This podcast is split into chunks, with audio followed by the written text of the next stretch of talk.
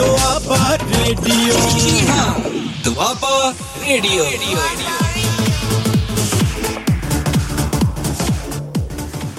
ਸਤਿ ਸ੍ਰੀ ਅਕਾਲ, ਆਦਾਬ, ਨਮਸਕਾਰ ਦੋਸਤੋ, ਮੈਂ ਤੁਹਾਡਾ ਆਪਣਾ ਸਰਬਜੀਤ ਚਾਹਲ ਲੈ ਕੇ ਹਾਜ਼ਰ ਹਾਂ ਪ੍ਰੋਗਰਾਮ। ਖਬਰਸਾਰ ਤੁਹਾਡੀ ਕਚਹਿਰੀ ਦੇ ਵਿੱਚ ਹਾਜ਼ਰ ਹੋ ਚੁੱਕੇ ਹਾਂ ਜੀ, ਦਸਤਕ ਦੇ ਚੁੱਕੇ ਹਾਂ ਪ੍ਰੋਗਰਾਮ ਦੇ ਵਿੱਚ। ਅਹ ਤੁਸੀਂ ਵੀ ਇਸ ਪ੍ਰੋਗਰਾਮ ਦੇ ਵਿੱਚ ਸ਼ਮੂਲੀਅਤ ਕਰ ਸਕਦੇ ਹੋ, ਆਪਣੀ ਹਾਜ਼ਰੀ ਭਰ ਸਕਦੇ ਹੋ। 9914032855 ਤੇ ਤੁਸੀਂ ਫੋਨ ਕਰਕੇ ਆਪਣਾ ਮੈਸੇਜ ਦੇ ਕੇ ਤੁਸੀਂ ਸਾਡੇ ਇਸ ਪ੍ਰੋਗਰਾਮ ਦੇ ਵਿੱਚ ਸ਼ਾਮਲ ਹੋ ਸਕਦੇ ਹੋ। ਅਹ ਬਿਲਕੁਲ ਜੀ, ਅਹ ਤੁਹਾਡੇ ਸਨਮੁਖ ਹਾਂ ਜੀ ਦੋਸਤੋ, ਅਹ ਤੁਸੀਂ ਜਰੂਰ ਫੋਨ ਕਰਿਆ ਕਰੋ। ਅਹ ਤੇ ਆਪਣਾ ਮੈਸੇਜ ਦੇ ਕੇ ਵੀ, ਸਲਾਮਤਾ ਤੁਸੀਂ ਦੇ ਕੇ ਵੀ ਸਾਨੂੰ ਸੁੱਖ ਸ਼ਾਂਤ ਪੁੱਛ ਸਕਦੇ ਹੋ ਸੁੱਖ ਸ਼ਾਂਤ ਆਪਣੀ, ਅਹ ਦੱਸ ਸਕਦੇ ਹੋ। ਸੋ ਸਾਨੂੰ ਇੰਤਜ਼ਾਰ ਰਹਿੰਦਾ ਜੀ ਤੁਹਾਡੀਆਂ ਅਹ ਇਹਨਾਂ ਦੁਆਵਾਂ ਦਾ, ਇਹਨਾਂ ਆਸ਼ੀਰਵਾਦਾਂ ਦਾ ਤੇ ਇਹਨਾਂ ਸਲਾਹਾਂ ਦਾ, ਇਹਨਾਂ ਮਸ਼ਵਰਿਆਂ ਦਾ ਸਾਨੂੰ ਤੁਹਾਡੇ ਵੱਲੋਂ ਭੰਗਾ- ਭਰਵਾਂ ਹੰਗਾਰਾ ਮਿਲਣ ਦੀ ਆਸ ਹੁੰਦੀ ਆ। ਅਹ ਸੋ ਤੁਸੀਂ ਪ੍ਰੋਗਰਾਮ ਦੇ ਨਾਲ ਜਰੂਰ, ਅਹ ਜੁੜਦੇ ਰਿਹਾ ਕਰੋ ਜੀ। ਅਹ ਸੋ ਲੈ ਕੇ ਹਾਜ਼ਰ ਹਾਂ, ਪ੍ਰੋਗਰਾਮ ਪ੍ਰੋਗਰਾਮ, ਅਹ ਚੱਲ ਰਿਹਾ ਜੀ। ਅਹ ਸ਼ੁਰੂ ਹੋ ਚੁੱਕਿਆ ਜੀ, ਦਸਤਕ ਦੇ ਚੁੱਕਿਆ ਤੇ ਰੋਜ਼ ਦੀ ਤਰ੍ਹਾਂ ਅੱਜ ਵੀ ਮੇਰੇ ਨਾਲ, ਅਹ ਸਾਥ ਦੇਣ ਵਾਸਤੇ, ਖਬਰਾਂ ਦੀ ਪੁਣਛਣ ਕਰਨ ਵਾਸਤੇ, ਬਹੁਤ ਹੀ ਗੰਭੀਰ ਗੈਰ ਗੰਭੀਰ ਮੁੱਦਿਆਂ ਦੇ ਉੱਤੇ ਗੱਲ ਕਰਨ ਵਾਸਤੇ ਸਾਡੇ ਬਹੁਤ ਹੀ ਅਹ ਗਹਿਰੇ ਚਿੰਤਕ ਵਿਦਵਾਨ ਤੇ ਸੂਝ-ਬੂਝ ਰੱਖਣ ਵਾਲੇ ਵੈਸ਼ਨੂ ਸ਼ਰਮਾ ਜੀ ਹਰੇਕ ਦੀ ਤਰ੍ਹਾਂ ਅੱਜ ਵੀ, ਅਹ, ਮੇਰੇ ਨਾਲ ਰਹਿਣਗੇ। ਅਹ, ਸੋ ਮੈਂ ਨਿੱਘਾ ਸਵਾਗਤ ਕਰਨਾ ਜੀ ਵੈਸ਼ਨੂ ਸ਼ਰਮਾ ਜੀ ਦਾ ਨਵਾਂ ਸ਼ਹਿਰ ਤੋਂ। ਅਹ, ਸੋ ਵੈਸ਼ਨੂ ਸ਼ਰਮਾ ਜੀ, ਤੁਹਾਡਾ ਬਹੁਤ-ਬਹੁਤ ਧੰਨਵਾਦ। ਤੁਸੀਂ, ਅਹ, ਹਾਜ਼ਰ ਹੋ, ਤੁਸੀਂ ਆਉਨੇ ਰਹੋ ਅਹ, ਰੇਡੀਓ, ਇਸ ਦੁਆਬਾ ਰੇਡੀਓ ਦੇ ਮੰਚ ਖਬਰਸਾਰ ਦੇ ਉੱਪਰ ਤੁਹਾਡਾ ਨਿੱਘਾ ਸਵਾਗਤ ਹੈ ਜੀ। ਜੀ ਚੱਲ ਸਾਹਿਬ, ਸਾਰੇ ਸਰੋਤਿਆਂ ਦਾ ਤੇ ਆਪ ਦਾ ਤੇ ਸਾਰੀ ਟੀਮ ਦਾ। ਤੇ ਜਿਹੜਾ ਵੀ ਸੱਜਣ ਭਾਈ ਦੀ ਸੰਗ ਸੁਣ ਰਿਹਾ ਉਹਦਾ ਬਹੁਤ ਬਹੁਤ ਸਵਾਗਤ ਹੈ। ਤੇ ਮਾਫੀ ਚਾਹੁੰਦੇ ਆ ਕਿ 3-4 ਮਿੰਟ ਸਾਡੇ ਜਿਹੜੇ ਨਿਕਲ ਗਏ ਸੀ ਲੇਟ ਆ ਡੇਟ ਦੀ ਸੌਰੀ ਮੰਗਦੇ ਆ। ਤੇ ਕੋਸ਼ਿਸ਼ ਕਰਾਂਗੇ ਕਿ ਆਪਣੀਆਂ ਜਿਹੜੀਆਂ ਖਬਰਾਂ ਤੇਜ਼ ਜਾਂ ਸੱਚ ਦੀਆਂ ਜਿਹੜੀਆਂ ਲੱਗੀਆਂ ਤਾਂ ਮੁੱਖ ਕਰੰਟ ਮਸਲੇ ਆ ਉਹਨਾਂ ਤੇ ਗੱਲਬਾਤ ਕਰੀਏ। ਤੇ ਉਮੀਦ ਹੈ ਕਿ ਪੂਰੇ ਤੁਸੀਂ ਸਾਥ ਦਿਓਗੇ ਸੁਣਦਾ ਆਪਣੇ ਰਾਏ ਵੀ ਜ਼ਰੂਰ ਦਿਆ ਕਰੋ। ਰੋਜ਼ ਬੇਨਤੀਆਂ ਕਰਨੀਆਂ। ਤਾਂ ਕਿ ਜਿਹੜਾ ਇਹ ਪ੍ਰੋਗਰਾਮ ਹੋਰ ਹਰਮਨ ਪਿਆਰਾ ਬਣਾ ਸਕੀਏ ਜੀ। ਆ ਜੀ ਬਿਲਕੁਲ ਜੀ ਅਸੀਂ ਫਿਰ ਅ, ਜਿਵੇਂ ਤੁਸੀਂ ਕਹਿ ਦਿੱਤਾ ਕਿ ਬਹੁਤੀ ਦੇਰੀ ਨਹੀਂ ਕਰਦੇ ਅ, ਅਸੀਂ ਇੱਕ ਨਿੱਕੀ ਜੀ ਇਸੇ ਗੱਲ ਤੋਂ ਪਹਿਲਾਂ ਅਸੀਂ ਸਟਾਰਟ ਕਰਦੇ ਹਾਂ ਕਿ ਕਿਸੇ ਮੁੱਦੇ ਤੋਂ ਹੀ ਗੱਲ ਸ਼ੁਰੂ ਕਰੀਏ ਕਿ ਜਿਵੇਂ ਲੱਗ ਰਿਹਾ ਜੀ ਪਹਿਲਾਂ ਅਸੀਂ ਇਹ ਗੱਲ ਕਰੀਏ ਕਿ ਅੱਜ ਵੀ ਪੰਜਾਬ ਦੀ ਜਿਹੜੀ ਨੌਜਵਾਨੀ ਆ ਅ, ਇਹਦੇ ਵੱਲ ਬਹੁਤਾ ਧਿਆਨ ਨਹੀਂ ਦਿੱਤਾ ਜਾ ਰਿਹਾ। ਤੇ ਇਹਨੂੰ ਗੁੰਮਰਾਹ ਕੀਤਾ ਜਾ ਰਿਹਾ। ਕੁਝ ਨੌਜਵਾਨੀ ਆਪ ਗੁੰਮਰਾਹ ਹੁੰਦੀ ਹੈ ਜੀ ਕੁਝ ਨੌਜਵਾਨੀ ਨੂੰ ਅਸੀਂ ਗੁੰਮਰਾਹ ਕਰ ਦਿੰਦੇ ਆ ਜੀ। ਆ ਪਹਿਲੀ ਗੱਲ ਤੇ ਇਹ ਕਿ ਹਮੇਸ਼ਾ ਇਹ ਗੱਲ ਆ ਰਹੀ ਹੈ ਕਿ ਸਾਡੀ ਨੌਜਵਾਨੀ ਇੱਕ ਤੇ ਅ, ਵਿਗੜਦੀ ਵੀ ਜਾ ਰਹੀ ਆ ਤੇ ਦੂਸਰੀ ਸਾਡੀ ਨੌਜਵਾਨੀ ਨੂੰ ਵਿਗਾੜਿਆ ਵੀ ਜਾ ਰਿਹਾ। ਅਸੀਂ ਵਿਗੜ ਰਹੇ ਆ ਹਮੇਸ਼ਾ ਰੋਜ਼ ਹੀ ਦੀ, ਦੀ ਤਰ੍ਹਾਂ ਇੱਕ ਬਹੁਤ ਹੀ ਗੰਭ- ਗੈਰ ਗੰਭੀਰ ਮਸਲਾ ਹੈ ਜੀ। ਉਹ ਹੈ ਜੀ ਅ, ਨ- ਨਸ਼ਿਆਂ ਦਾ। ਰੋਜ਼ ਹੀ ਕੋਈ ਨਾ ਕੋਈ ਜਿਹੜਾ ਨੌਜਵਾਨ ਆ ਉਹ ਨਸ਼ੇ ਕਰਦਾ ਆਪਣੀ ਜਾਨ ਗਵਾ ਬੈਂਦਾ ਅ, ਇੱਥੇ ਕਈ ਵਾਰੀ ਡੋਜ਼ ਡੋਜ਼ ਲੈ ਕੇ ਗਵਾ ਲੈਂਦਾ ਤੇ ਕਈ ਵਾਰੀ ਅ, ਬਹੁਤੀ ਜ਼ਿਆਦਾ ਡੋਜ਼ ਲੈ ਕੇ ਗਵਾ ਲੈਂਦਾ। ਤੇ ਕਈ ਵਾਰੀ ਇਹ ਜਿਹੜਾ ਨਸ਼ਾ ਪੱਤਾ ਹੈਗਾ ਇਹ ਦੂਸਰੀ ਸ਼ਕਲ ਅਖਤਿਆਰ ਵੀ ਕਰ ਲੈਂਦਾ। ਉਹਨੂੰ ਆਪਣੇ ਚੰਗੇ ਮਾੜੇ ਮਾਂ ਪਿਓ ਭੈਣ ਭਰਾਵਾਂ ਦਾ ਅ, ਪਤਾ ਨਹੀਂ ਲੱਗਦਾ ਵੀ ਉਹਨੇ ਕੀ ਕਰਨਾ। ਉਹਨਾਂ ਤੇ ਵੀ ਕਈ ਵਾਰੀ ਉਹ ਵਾਰ ਕਰਕੇ ਉਹਨਾਂ ਨੂੰ ਮੌਤ ਦੇ ਘਾਟ ਉਤਾਰ ਦਿੰਦਾ। ਹਮੇਸ਼ਾ ਬਹੁਤ ਸਾਰੀਆਂ ਘਟਨਾਵਾਂ ਬਹੁਤ ਸਾਰੀਆਂ ਗੱਲਾਂ ਬਹੁਤ ਸਾਰੀਆਂ ਖਬਰਾਂ ਆਉਂਦੀਆਂ ਨੇ ਕਿ ਕਿਸੇ ਨੇ ਆਪਣੀ ਮਾਂ ਦਾ ਅ, ਕਤਲ ਕਰ ਦਿੱਤਾ ਕਿਉਂਕਿ ਮਾਂ ਨੇ ਪੈਸੇ ਨਹੀਂ ਦਿੱਤੇ ਨਸ਼ੇ ਵਾਸਤੇ। ਕਿਸੇ ਨੇ ਆਪਣੇ ਪਿਓ ਦਾ ਕਤਲ ਕਰ ਦਿੱਤਾ ਕਿ ਉਹਨੂੰ ਪੈਸੇ ਨਹੀਂ ਮਿਲੇ।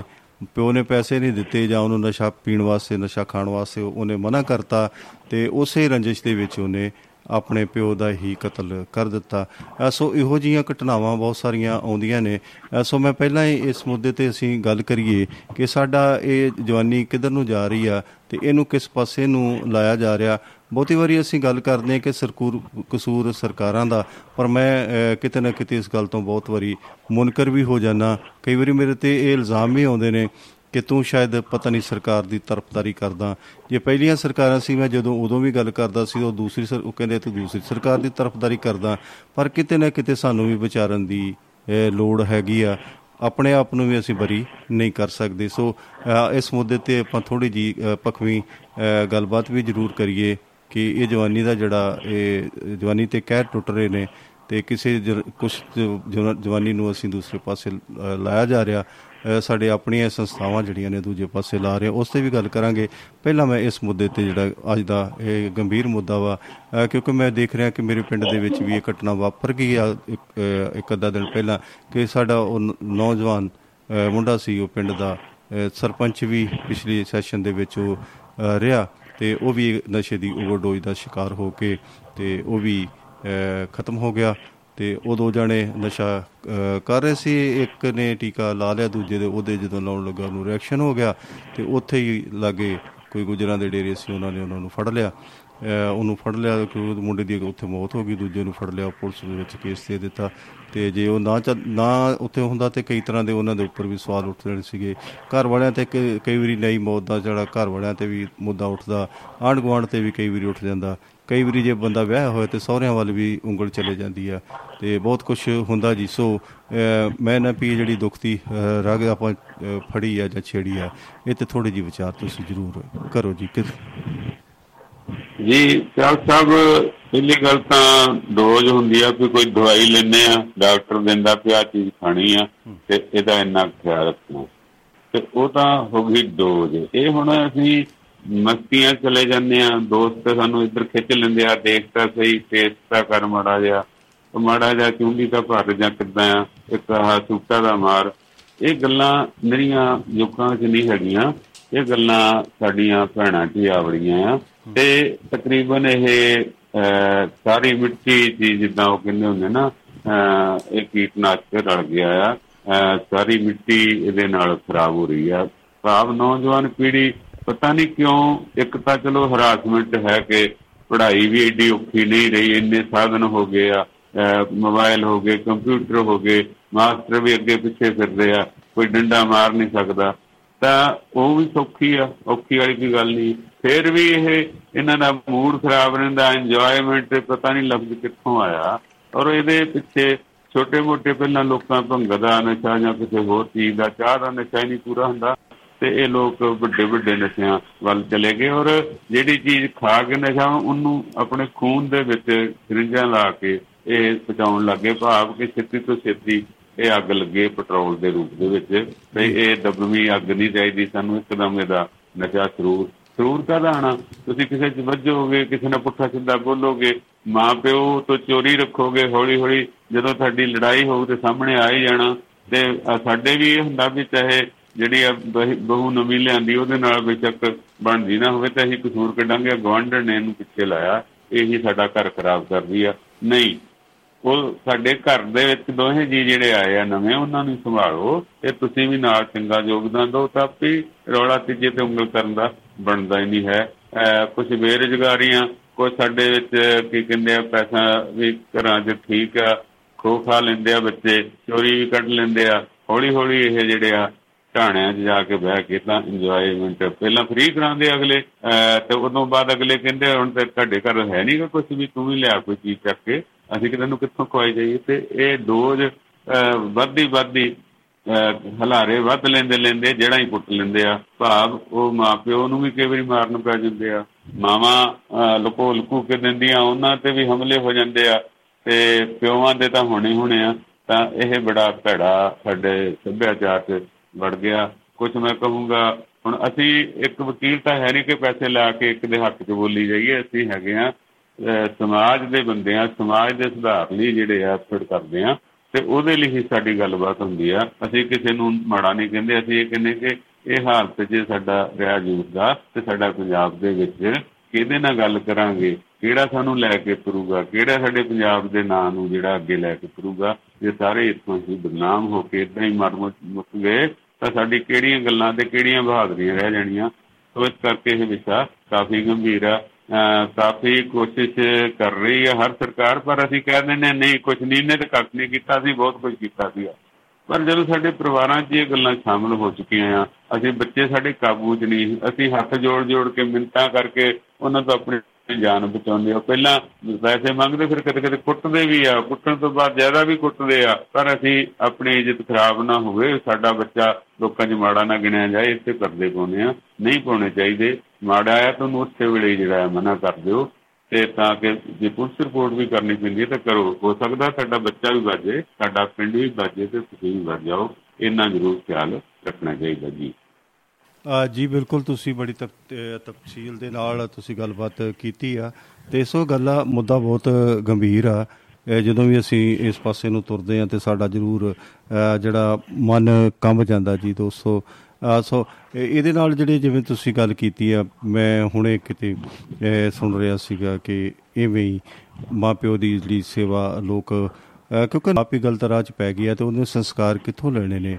ਉਹ ਜਿਹੜੇ ਬਜ਼ੁਰਗ ਨੇ ਆਪਣੇ ਜਿਹੜੇ ਮਾਪਿਓ ਨੇ ਜਿਨ੍ਹਾਂ ਨੇ ਅ, ਦੁੱਧਾਂ ਨਾਲ ਪਾਲੇ ਹੁੰਦੇ ਨੇ ਤੇ ਉਹਨਾਂ ਨੂੰ ਪਾਣੀ ਦਾ ਘੁੱਟ ਵੀ ਅ, ਸਾਡੇ ਇਹ ਨੌਜਵਾਨ ਅ, ਨਹੀਂ ਦਿੰਦੇ। ਉਹਨਾਂ ਨੂੰ ਕਿਤੇ ਨਾ ਕਿਤੇ ਲਵਾਰਸ ਜਥੇ ਅ, ਦੂਜੀਆਂ ਜਿਹੜੀਆਂ ਅ, ਸਮਾਜ ਸੇਵੀ ਜਥੇਬੰਦੀਆਂ ਨੇ ਕਿਤੇ ਉਹਨਾਂ ਦੇ ਹਵਾਲੇ ਕਰ ਦਿੰਦੇ ਨੇ। ਤੇ ਜੇ ਉਹਨਾਂ ਦੇ ਹਵਾਲੇ ਨਹੀਂ ਕਰਦੇ ਤੇ ਕਈ ਵਾਰੀ ਲੜਾਈ ਝਗੜਾ ਕਰਕੇ ਉਹਨਾਂ ਨੂੰ ਮੌਤ ਦੇ ਘਾਟ ਵੀ ਉਤਾਰ ਦਿੰਦੇ ਨੇ। ਅ, ਸੋ ਅ, ਜਿਹੜੀ ਇਹ ਅੱਜ ਦੀ ਇੱਕ ਘਟਨਾ ਹੈ ਜਿਹੜੀ ਤੁਹਾਡੇ ਕੋਲ ਤੁਸੀਂ ਉਹ ਸਾਂਝੀ ਕਰਨੀ ਜ਼ਰੂਰ ਚਾਹੋਗੇ। ਕਿ ਕਿਵੇਂ ਲੋਕਾਂ ਨੇ ਬੱਚਿਆਂ ਨੇ ਉਹਨਾਂ ਦੇ ਨੇ ਧੀਆਂ ਭੈਣਾਂ ਧੀਆਂ ਨੇ ਪੁੱਤਾਂ ਨੇ ਬਜ਼ੁਰਗ ਨੂੰ ਲਾਵਾਰਿਸ ਛੱਡ ਦਿੱਤਾ ਤੇ ਕਿਸੇ ਜਿਹੜੀ ਸਮਾਜਿਕ ਜਥੇਬੰਦੀ ਸੀ ਕੋਈ ਸਮਾਜ ਸੁਧਾਰਕ ਜਥੇਬੰਦੀ ਸੀ ਉਹਨੇ ਉਹਨੂੰ ਅਪਣਾ ਲਿਆ ਤੇ ਉਹਦਾ ਜਿਹੜਾ ਹੈਗਾ ਉਹ ਕਾਇਆਕਲਪ ਕਰ ਦਿੱਤੀ ਤੇ ਇਹਦੇ ਬਾਰੇ ਤੁਸੀਂ ਜੀ ਜਹਾਲ ਸਾਹਿਬ ਪਿੱਛੇ ਵੀ ਮੇਰੇ ਖਿਆਲ ਫਾਜ਼ਿਲਕਾ ਦੀ ਇੱਕ ਖਬਰ ਸੀ ਜਿਹੜੇ ਦੋਵੇਂ ਮੁੰਡੇ ਕੰਮ ਕਰਦੇ ਸੀ ਤੇ ਮਾਤਾ ਨੂੰ ਜਿਹੜਾ ਪਿਤਾ ਤਾਂ ਪਹਿਲਾਂ ਮਰ ਚੁੱਕਾ ਤੇ ਮਾਤਾ ਨੂੰ ਘਰੋਂ ਹੀ ਕੱਢ ਦਿੱਤਾ ਸੀਗਾ ਤੇ ਉਹ ਸਮਾਜ ਸੇਵੀ ਸੰਸਥਾ ਲੈ ਕੇ ਗਈ ਸੀ ਤੇ ਇੱਕ ਮੁੰਡਾ ਲਾਈਨਮੈਨ ਸੀਗਾ ਪੰਜਾਬ ਸਰਕਾਰ ਦਾ ਪੂਰਾ ਅਹ, ਸਰਕਾਰੀ ਨੌਕਰ ਤੇ ਇੱਕ ਦੂਜਾ ਸੀਗਾ ਇੱਕ ਭਗੌੜਾ ਹੋਇਆ ਤੇ ਇੱਕ ਨੂੰ ਫੜ ਲਿਆ ਸੀਗਾ ਬਾਅਦ ਦੇ ਵਿੱਚ ਜਦੋਂ ਉਹ ਸੰਸਥਾ ਨੇ ਪੂਰਾ ਉਹਨੂੰ ਰੱਖਿਆ ਉਹਦਾ ਕੇਸ ਕੀਤਾ ਜਾਂ ਕਿੱਦਾਂ। ਸਾਡੇ ਪੰਜਾਬ ਸਾਰੇ ਹਵਾ ਜਿਹੜੀ ਚੱਲਦੀ ਕੁਝ ਚੱਲਦੀ ਆ ਤਾਂ ਜਿਹੜੀ ਇਹ ਗੱਲ ਹੈ ਇਹ ਹੈਗੀ ਆ ਅਹ, ਲਖਨਊ ਯੂਪੀ ਦਾ ਜਿਹੜੀ ਰਾਜਧਾਨੀ ਕਹਾਉਂਦੀ ਆ ਸ਼ਾਇਦ ਤੇ ਉੱਥੇ ਰਮੇਸ਼ਵਰ ਪ੍ਰਸਾਦ ਸੀਗਾ 82 ਸਾਲਾਂ ਦਾ ਜਿਹੜੇ ਉਹ ਬਜ਼ੁਰਗ ਵਿਚਾਰਾ। ਉਹਦੇ ਦੋ ਲੜਕੇ ਸੀਗੇ ਚਾਰ ਲੜਕੀਆਂ। ਲੜਕੀਆਂ ਵੀ ਵਿਆਹੀਆਂ ਹੋਈਆਂ ਮੁੰਡੇ ਵੀ ਕਮਾਉਂਦੇ ਖਾਂਦੇ ਆ। ਤਾਂ ਉਸ ਬੰਦੇ ਨੇ ਮਿਹਨਤ ਕਰ ਕਰਕੇ ਆਪਣੇ ਘਰ ਨੂੰ ਵਧੀਆ ਜਿਹੜਾ ਬਣਾਇਆ ਪਰ ਉਹਦੀ ਘਰ ਦੀ ਪਿੱਛੇ ਫੌਤ ਹੋ ਗਈ। ਤੇ ਫੌਤ ਹੋਣ ਤੋਂ ਬਾਅਦ ਉਹਦਾ ਵਿਚਾਰੇ ਲੱਖ ਦੇ ਹਸਪਤਾਲ ਦੇ ਵਿੱਚ ਅਹ, ਕੋਈ ਤਕਲੀਫ ਹੋਈ ਤਾਂ ਆਪਰੇਸ਼ਨ ਵਗੈਰਾ ਹੋਇਆ। ਆਪਰੇਸ਼ਨ ਕਰਨ ਤੋਂ ਬਾਅਦ ਉਹਨਾਂ ਕਿਹਾ ਵੀ ਹੁਣ ਤੁਸੀਂ ਘਰ ਜਾ ਸਕਦਾ। ਜਦੋਂ ਘਰ ਆਇਆ ਤਾਂ ਉਹਦੇ ਹੱਥ ਵਿੱਚ ਪਿਸ਼ਾਬ ਵਾਲਾ ਲਿਫਾਫਾ ਸੀ, ਭਾਵ ਉਹਨਾਂ ਨਾਲੀ ਲਾ ਕੇ ਪਿਸ਼ਾਬ ਵਾਲਾ ਲਿਫਾਫਾ ਦੇ ਦਿੱਤਾ ਤੇ ਘਰੇ ਉਹਨੂੰ ਵੜਨ ਹੀ ਨਹੀਂ ਦਿੱਤਾ। ਤਿੰਨ ਚਾਰ ਦਿਨ ਤਾਂ ਉਹ ਗੁਆਂਢੀਆਂ ਦੇ ਰਿਹਾ। ਉਸ ਤੋਂ ਬਾਅਦ ਜਿਹੜਾ ਸੀਗਾ ਉਹ ਸੜਕਾਂ ਤੇ ਵਿਚਾਰਾ ਘੁੰਮਣ ਲੱਗ ਗਿਆ। ਫਿਰ ਜਿਹੜੀ ਸੰਸਥਾ ਹੈ ਉੱਥੋਂ ਦੀ ਕੋਈ ਉਹ ਆਸ਼ਰਮ ਵਾਲੀ, ਉੱਥੇ ਲੈ ਕੇ ਗਈ। ਤਾਂ ਉਹਨਾਂ ਨੇ ਵਨ ਸਟਾਪ ਸੈਂਟਰ ਦੀ ਟੀਮ ਜਿਹੜੀ ਉਹਨਾਂ ਨੂੰ ਲੈ ਕੇ ਆਸ਼ਰਮ ਛੱਡ ਆਈ। ਤੇ ਉਹ ਮੈਡਮ ਨੇ ਜਿਹੜੀ ਇਹ ਸਾਰੀ ਗੱਲਬਾਤ ਕਹੀ ਤੇ ਉਹਨੇ ਕਿਹਾ ਵੀ ਅਸੀਂ ਮੁਕੱਦਮਾ ਵੀ ਦਾਇਰ ਕਰਾਂਗੇ ਬੱਚਿਆਂ ਦੇ ਉੱਤੇ। ਵੀ ਇਹ- ਉਹ ਕਹਿੰਦਾ ਜਿੰਨਾ ਚਿਰ ਪਿਤਾ ਕਮਾਉਂਦਾ ਹੈ ਪਿਤਾ ਹੈ, ਜਦੋਂ ਉਹ ਨਿਕੰਮਾ ਹੋ ਜਾਂਦਾ ਤਾਂ ਉਹਨੂੰ ਕਹਿੰਦੇ ਇਹਨੂੰ ਬਾਹਰ ਸੁੱਟੋ ਇਹ ਕੂੜਾ ਬਣ ਗਿਆ। ਇਹ ਸਾਡੀ ਜੀ ਪ੍ਰਵਿਰਤੀ ਜਿਹੜੀ ਆ ਇੰਨੇ ਧਾਰਮਿਕ ਸ਼ਹਿਰ ਨੇ ਯੂਪੀ ਦੇ ਇੰਨਾ ਵਧੀਆ ਸ਼ਹਿਰ ਨੇ ਲੋਕਾਂ 'ਚ ਅਹ, ਰਾਮ ਮੰਦਿਰ ਨੇ ਹੋਰ ਹੈ ਅਹ, ਉੱਤਰਾਖੰਡ 'ਚ ਗੰਗਾ ਮਾਤਾ ਚੱਲਦੀ ਆ ਸਾਰਾ ਕੁਝ ਹੈ ਪਰ ਲੋਕਾਂ ਦੇ ਦਿਮਾਗ ਦੇ ਵਿੱਚ ਉਹੀ ਕ੍ਰੋਧ ਗੁੱਸਾ ਤੇ ਲਾਲਚ ਹੀ ਚੱਲਦਾ ਆ। ਔਰ ਬੜੀ ਸ਼ਰਮਨਾਕ ਗੱਲ ਹੈ। ਬਜ਼ੁਰਗਾਂ ਨੂੰ ਇਸ ਤਰ੍ਹਾਂ ਛੱਡਣਾ। ਤੇ ਕਿਸੇ ਦੇ ਹੱਥ ਦੇ ਤੱਕ ਜੇ ਕੋਈ ਚੰਗਾ ਨਹੀਂ ਕਰੇ ਤਾਂ ਫੜ ਕੇ ਲੈ ਜਾਂਦਾ ਕੋਈ ਮਦਦ ਕਰ ਦਿੰਦਾ ਵਰਨਾ ਕੀ ਕਹਿੰਦਾ ਬੰਦਾ ਉਹ ਮਰ ਜਾਊਗਾ ਹੋਰ ਕੀ ਅੱਗੇ ਰੁਕ ਗਿਆ ਤੇ ਬੇਸਹਾਰਾ ਬਣਾਤਾ ਉਹਨੂੰ ਚੰਗੇ ਭਲੇ ਨੂੰ ਘਰ-ਬਾਰ ਹੁੰਦਿਆਂ ਤਾਂ ਇਹ ਜਿਹੜੀਆਂ ਗੱਲਾਂ ਆ ਸਾਡੇ ਲਈ ਮਾੜੀਆਂ ਨੇ ਸਮਾਜ ਲਈ ਵੀ ਮਾੜੀਆਂ ਆ ਅਸੀਂ ਵੀ ਬਜ਼ੁਰਗ ਹੋਣਾ ਆ ਜਿਹੜੇ ਇਹ ਕੁਝ ਕਰਦੇ ਉਹਨਾਂ ਵੀ ਬਜ਼ੁਰਗ ਹੋਣਾ ਕਿਸੇ ਦਿਨ ਨੂੰ ਤਾਂ ਉਹ ਹਾਲ ਫਿਰ ਉਹਨਾਂ ਨੂੰ ਭੁਗਤਣਾ ਪਊਗਾ ਜੀ ਬਿਲਕੁਲ ਇਦਾਂ ਮੇਰੇ ਕੋਲ ਇੱਕ ਝਬਾਲ ਦੀ ਵੀ ਇੱਕ ਖਬਰ ਹੈ ਕਿ ਜਿੱਥੇ ਮਤਲਬ ਆਪਣੇ ਉਹਦੇ ਸਕੇ ਪੁੱਤ ਨੇ ਉਹ ਆਪਣੇ ਪਿਓ ਨੂੰ। ਅ, ਸਿਰਫ ਇੱਕ ਛੋਟੀ ਜੀ ਜਾਇਦਾਦ ਦੇ ਬਟਵਾਰੇ ਤੇ ਅ, ਹੋ ਕੇ ਸਾ- ਉਹ ਵੀ ਸਾਬਕਾ ਅ, ਫੌਜੀ ਨੇ। ਅ, ਉਹਨੇ ਵੀ ਆਪਣੇ ਪਿਓ ਨੂੰ ਗੋਲੀ ਮਾਰ ਕੇ ਉਹਨੂੰ ਮੌਤ ਦੇ ਘਾਟ ਉਤਾਰਤਾ। ਮਾਮਲਾ ਕੀ ਸੀਗਾ ਕਿ ਪਿਓ ਨੇ ਅ, ਆਪਣਾ ਪੈਲੀ ਬੰਨਾ ਦੋ ਪੁ- ਦੋ ਪੁੱਤ ਸੀਗੇ ਜੀ ਉਹਨੂੰ ਵੰਡ ਦਿੱਤਾ। ਇੱਕ ਨੂੰ ਦੋਵਾਂ ਨੂੰ ਬਰਾਬਰ ਹਿੱਸਾ ਦਿੱਤਾ ਤੇ ਕੁਝ ਪੈਲੀ ਜਿਹੜੀ ਥੋੜੀ ਜੀ ਆਪਣੀ ਗੁਜ਼ਰ ਗੁਜ਼ਾਰੇ ਵਾਸਤੇ ਉਹਨਾਂ ਨੇ ਆਪਣੇ ਕੋਲ ਉਹਨੇ ਰੱਖ ਲਈ ਵੀ ਚਲੋ ਮੈਂ ਵੀ ਆਪਣਾ ਗੁਜ਼ਰ ਗੁਜ਼ਾਰਾ ਕਰੀ ਜਾਵਾਂ। ਤੇ ਇਹ ਸ਼ਾਇਦ ਹੋ ਸਕਦਾ ਕਿ ਉਹ ਦੂਸਰੇ ਮੁੰਡੇ ਦੇ ਨਾਲ ਰਹਿੰਦਾ ਹੋਵੇ ਤੇ ਇਹ ਉਹਨੂੰ ਅਹ, ਕਹਿੰਦਾ ਕਿ ਵੀ ਮੈਨੂੰ ਮੇਰੇ ਹਿੱਸੇ ਦੀ ਪੈਲੀ ਮੈਨੂੰ ਦੇ ਦੇ ਜਾਂ ਜਿਹੜੀ ਪੈਲੀ ਉਹ ਸਾਰੀ ਮੈ- ਮੈਨੂੰ ਦੇ ਦੇ। ਉਹ ਥੋੜੀ ਨਿੱਕੀ ਜੀ ਗੱਲ ਤੋਂ ਜਦੋਂ ਤਤਕਾਰ ਹੋ ਗਿਆ ਜੀ ਤਤਕਾਰ ਹੋਣ ਦੇ ਨਾਲ ਹੀ ਅਗਲੇ ਨੇ ਉਹਨੂੰ ਅਹ, ਗੋਲੀ ਮਾਰੀ। ਤੇ ਇੱਕ ਅਹ, ਉਹਨੂੰ ਵਿਚਾਰੇ ਨੂੰ ਮਾਰ ਦਿੱਤਾ। ਸੋ ਇਹ ਤੇ ਹਾਲ ਹੈ ਕਿੱਥੇ ਮਾਪਿਓ ਦੀ ਲੋਕਾਂ ਨੇ ਸੇਵਾ ਕਰਨੀ ਸੀਗੀ ਪਾਣੀ ਦੇਣਾ ਸੀਗਾ ਉਹਨਾਂ ਨੂੰ ਅਹ, ਰੋਟੀ ਪਾਣੀ ਪੁੱਛਣਾ ਸੀ ਤੇ ਕਿੱਥੇ ਅਸੀਂ ਕਿਹੋ ਜੀ ਸੇਵਾ ਦੇ ਵੱਲ ਅਹ, ਉਤਰ ਗਏ ਆ ਜੀ ਕਿਹੜੀ ਸੇਵਾ ਅਸੀਂ ਮਾਪਿਓ ਦੀ ਕਰ ਰਹੇ ਆ ਕੀ ਸੰਸਕਾਰ ਸਾਨੂੰ ਅਹ, ਮਿਲੇ ਨੇ ਤੇ ਕੀ ਅਸੀਂ ਉਹਨਾਂ ਦੀ ਪਾਲਣਾ ਕਰ ਰਹੇ ਆ ਮੈਂ ਇੱਕ ਗੱਲ ਦੇਖ ਰਿਹਾ ਸੀ ਕਿਸੇ ਨੇ ਗੱਲ ਕੀਤੀ ਤੇ ਕਿ ਹਮੇਸ਼ਾ ਜਦੋਂ ਅਹ, ਕੋਈ ਘਰ ਵਾਲੀ ਉਹਦੀ ਪੁੱਛਦੀ ਹੈ ਬੰਦੇ ਨੂੰ ਵੀ ਤੁਸੀਂ ਹਮੇਸ਼ਾ ਹੀ ਪਾਪਾ ਜੀ ਬੀਬੀ ਜੀ ਮੰਮੀ ਜੀ ਪੈਰੀ ਹੱਥ ਲਾਉਂਦੇ ਹੋ ਸਾਰਾ ਤੁਸੀਂ ਇੱਜ਼ਤ ਕਰਦੇ ਹੋ ਇੱਕੋ ਗੱਲ ਹੀ ਤੁਸੀਂ ਸਾਰੇ ਭਰਾ ਕਰੀ ਜਾਂਦੇ ਹੋ। ਤੇ ਕਹਿੰਦਾ ਜੀ ਵੀ ਗੱਲ- ਤਾਂ ਵੀ ਅਸੀਂ ਸਾਨੂੰ ਅੱਜ ਕੱਲ ਦੇ ਜਿਹੜੇ ਬੱਚੇ ਨੇ ਇਹਨਾਂ ਕੋਲ ਸੰਸਕਾਰ ਨਹੀਂਗੇ ਅਸੀਂ ਕਹਿੰਦਾ ਇਹ ਗੱਲਾਂ ਸੁਣੀਆਂ ਨੇ ਕਿ ਮਾਂ ਹੁੰਦੀ ਹੈ ਮਾਂ ਦੁਨੀਆ ਵਾਲਿਓ। ਸਾਨੂੰ ਇਹ ਕੀਤਾ ਹੀ ਛੇਤੀ ਕਰ ਸਰਵਣ ਪੁੱਤਰਾ ਪਾਣੀ ਪਿਆ ਦੇਵੇ। ਹਾਂਜੀ? ਅੰਦਲੇ ਨੇ ਮਾਪੇ ਤੇਰੇ ਪਈ ਇਸ ਤਰ੍ਹਾਂ ਦੀ ਕਹਿੰਦੇ ਸਰਵਣ ਪੁੱਤਾਂ ਦੀਆਂ ਕਹਾਣੀਆਂ ਸੁਣਦੇ ਸੀਗੇ ਜੀ। ਮਾਵਾਂ ਦੇ ਲਾਡਾਂ ਪਿਆਰਾਂ ਦੀਆਂ ਗੱਲਾਂ ਸੁਣਦੇ ਸੀਗੇ। ਬੱਚਿਆਂ ਦੇ ਵਿੱਚ ਇੱਕ ਉਤਸ਼ਾਹ ਹੁੰਦਾ ਸੀਗਾ ਇੱਕ ਗੱਲ ਹੁੰਦੀ ਸੀਗੀ ਠੀਕ ਹੈ ਯਾਰ ਹਰ ਬੰਦਾ ਮਾਪਿਓ ਦੀ ਸੇਵਾ ਕਰਦਾ ਤੇ ਮੈਂ ਵੀ ਕਰਾਂ ਮੈਂ ਪਿੱਛੇ ਨਾ ਰਵਾਂ। ਇਹ ਸੰਸਕਾਰ ਹੁੰਦੇ ਸੀ। ਅੱਜ ਕੀ ਆ? ਅੱਜ ਜਦੋਂ ਅਸੀਂ ਨਹੀਂ ਮਾਪਿਓ ਦੀ ਸੇਵਾ ਕਰਦੇ ਤਾਂ ਸਾਡੇ ਬੱਚੇ ਸਾਡੇ ਕੋਲੋਂ ਕੀ ਸਿੱਖਣਗੇ? ਸੋ ਇਦਾਂ ਕਿ ਸਹਾਰੇ ਦੀ ਜ਼ਰੂਰ ਲੋੜ ਪੈਂਦੀ ਹੈ ਜੀ ਭਾਵੇਂ ਸਾਡੇ ਸਰੀਰ ਨੇ ਕਦੀ ਨਾ ਕਦੀ ਜ਼ਰੂਰ ਸਾਥ ਛੱਡਣਾ ਇਹਨੇ ਕਮਜ਼ੋਰ ਹੋਣਾ ਹੈ। ਤੇ ਇਸ ਕਰਕੇ ਸਾਨੂੰ ਥੋੜਾ ਬਹੁਤਾ ਜ਼ਰੂਰ ਸੋਚਣਾ ਚਾਹੀਦਾ ਵਾ ਕਿ ਅਸੀਂ ਮਾਪਿਓ ਅਸੀਂ ਇਹ ਨਹੀਂ ਕਿ ਅਸੀਂ ਹੁਣ ਥੋੜੇ ਜੇ ਬੱਚਿਆਂ ਦੇ ਵੱਸ 'ਚ ਹੋ ਗਏ ਆ ਤੇ ਅਸੀਂ ਇਸ ਕਰਕੇ ਗੱਲਾਂ ਕਰਦੇ ਹਾਂ ਕਿ ਸਾਡੇ ਬੱਚੇ ਸਾਨੂੰ ਸਮਝਦੇ ਕਿ ਨਹੀਂ ਸਮਝਦੇ ਸੋ ਸਾਡੀ ਤੇ ਚਲੋ ਕਿਰਪਾ ਹੈ ਅਸੀਂ ਇਹ ਕਹਿ ਸਕਦੇ ਹਾਂ ਕਿ ਸਾਡਾ ਕੋਈ ਇਹੋ ਜਿਹੀ ਤਰਾਸਦੀ ਨਹੀਂ ਆ ਕਿ ਸਾਰੇ ਨਹੀਂ ਹੁੰਦੇ ਬੱਚੇ ਇਹੋ ਜਿਹੇ ਪਰ ਜਿਹੜੇ ਕੋਈ ਇਹੋ ਜਿਹੇ ਹੈ ਨੇ ਲੇਕਿਨ ਮੈਂ ਇਹ ਜ਼ਰੂਰ ਸਮਝਦਾ ਕਿ 80 85% ਲੋਕ ਨੇ ਫੀਸਦੀ ਲੋਕ ਜਿਹੜੇ ਨੇ ਉਹ ਅੱਜ ਕੱਲ ਮਾਂ ਪਿਓ ਦੇ ਉਤੋਂ ਮੁੱਖ ਮੋੜ ਗਏ ਨੇ।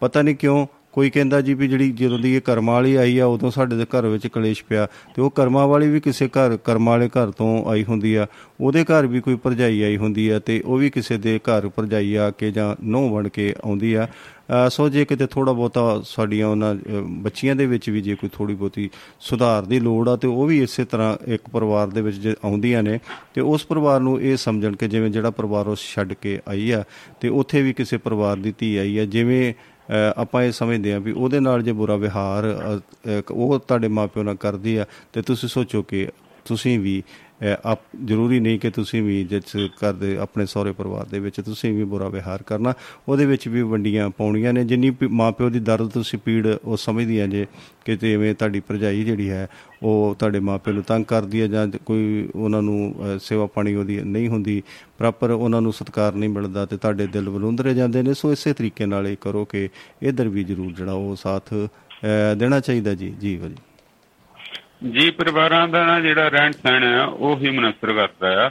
ਬਾਕੀ ਰਹੀ ਗੱਲ ਸਾਡੇ ਬੱਚੇ ਚੰਗੇ ਆ ਚੰਗੇ ਆ ਪਰ ਜਦੋਂ ਅੱਗ ਹਵਾ ਵਿਗੜ ਗਈ ਤਾਂ ਉਸੇ ਹਵਾ 'ਚ ਉਹਨਾਂ ਨੇ ਵੀ ਸਾਹ ਲੈਣਾ ਆ।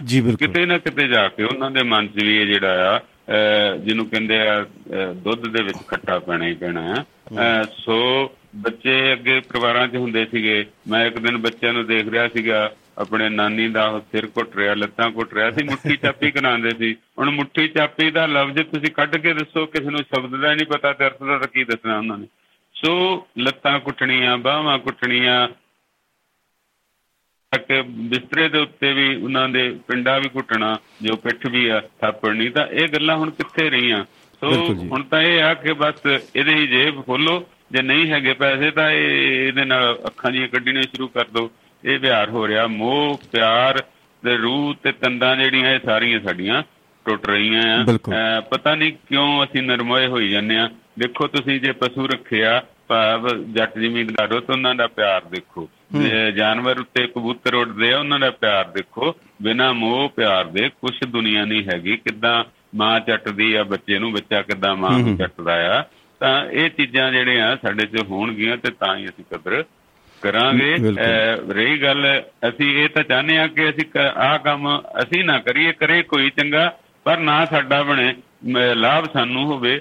ਸੋ ਧੀਆਂ ਭੈਣਾਂ ਨੂੰ ਬੇਸ਼ੱਕ ਸਾਡੇ ਪਰਿਵਾਰ ਦੇ ਮੈਂਬਰ ਨੇ ਮੇਰੇ ਸੰਸਕਾਰ ਦੇਣ ਸਾਡਾ ਫਰਜ਼ ਆ ਕਿਉਂਕਿ ਜੇ ਸੰਸਕਾਰ ਨਾ ਦਿੱਤੇ ਤੇ ਜਿਹੜਾ ਸੰਸਕਾਰ ਜਿਹੜਾ ਆ ਉਹ ਨੇੜੇ ਆ ਜਾਊਗਾ। ਭਾਵ ਕਿ ਮੌਤ ਜਾਂ ਖਤਮ ਖਾਤਮਾ ਜਿਹੜਾ ਨੇੜੇ ਆ ਜਾਊਗਾ ਬਹੁਤ ਹੀ ਆਜ਼ਾਦੀ ਜਿਹੜੀ ਆ ਕਾਨੂੰਨਾਂ ਨਾਲ ਕੱਖ ਨਹੀਂ ਮਿਲਦਾ। ਕਾਨੂੰਨ ਬਣਾਏ ਜਾਂਦੇ ਆ ਲਿਖੇ ਜਾਂਦੇ ਆ।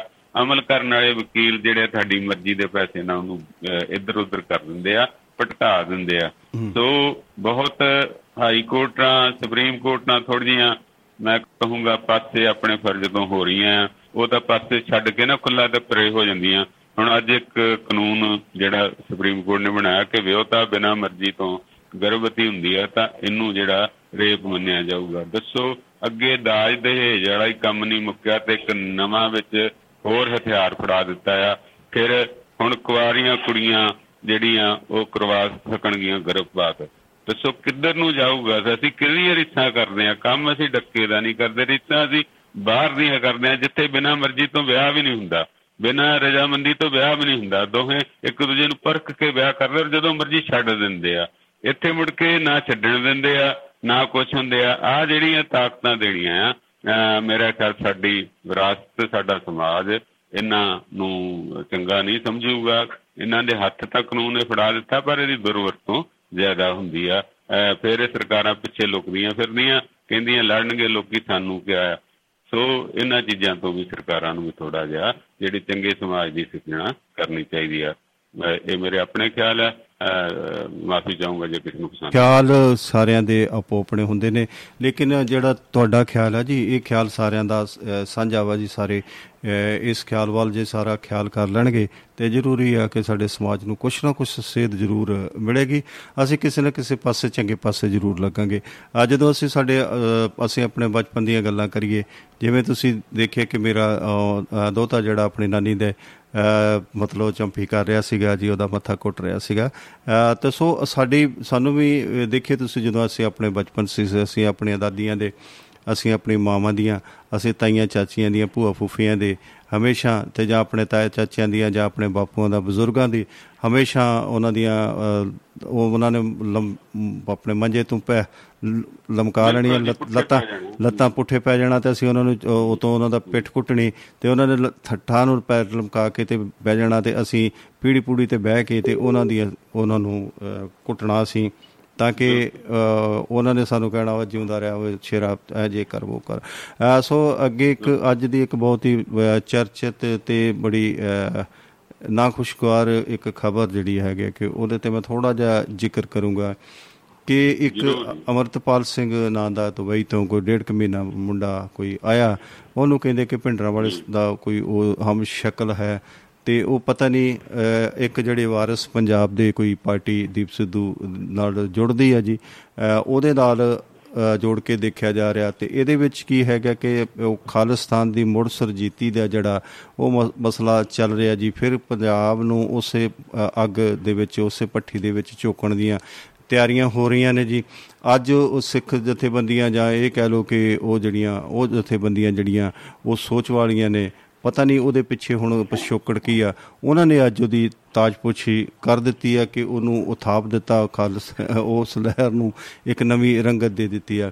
ਚਲੋ ਮੁੜ ਉਹ ਤੇ ਚਲੋ ਵੱਖਰੀ ਗੱਲ ਉਹ ਗੱਲ ਹੋਈ ਆ ਜੀ। ਅੱਜ ਉਹਨੂੰ ਪ- ਦਸਤਾਰਬੰਦੀ ਉਹਦੀ ਕਰ ਦਿੱਤੀ ਗਈ ਆ।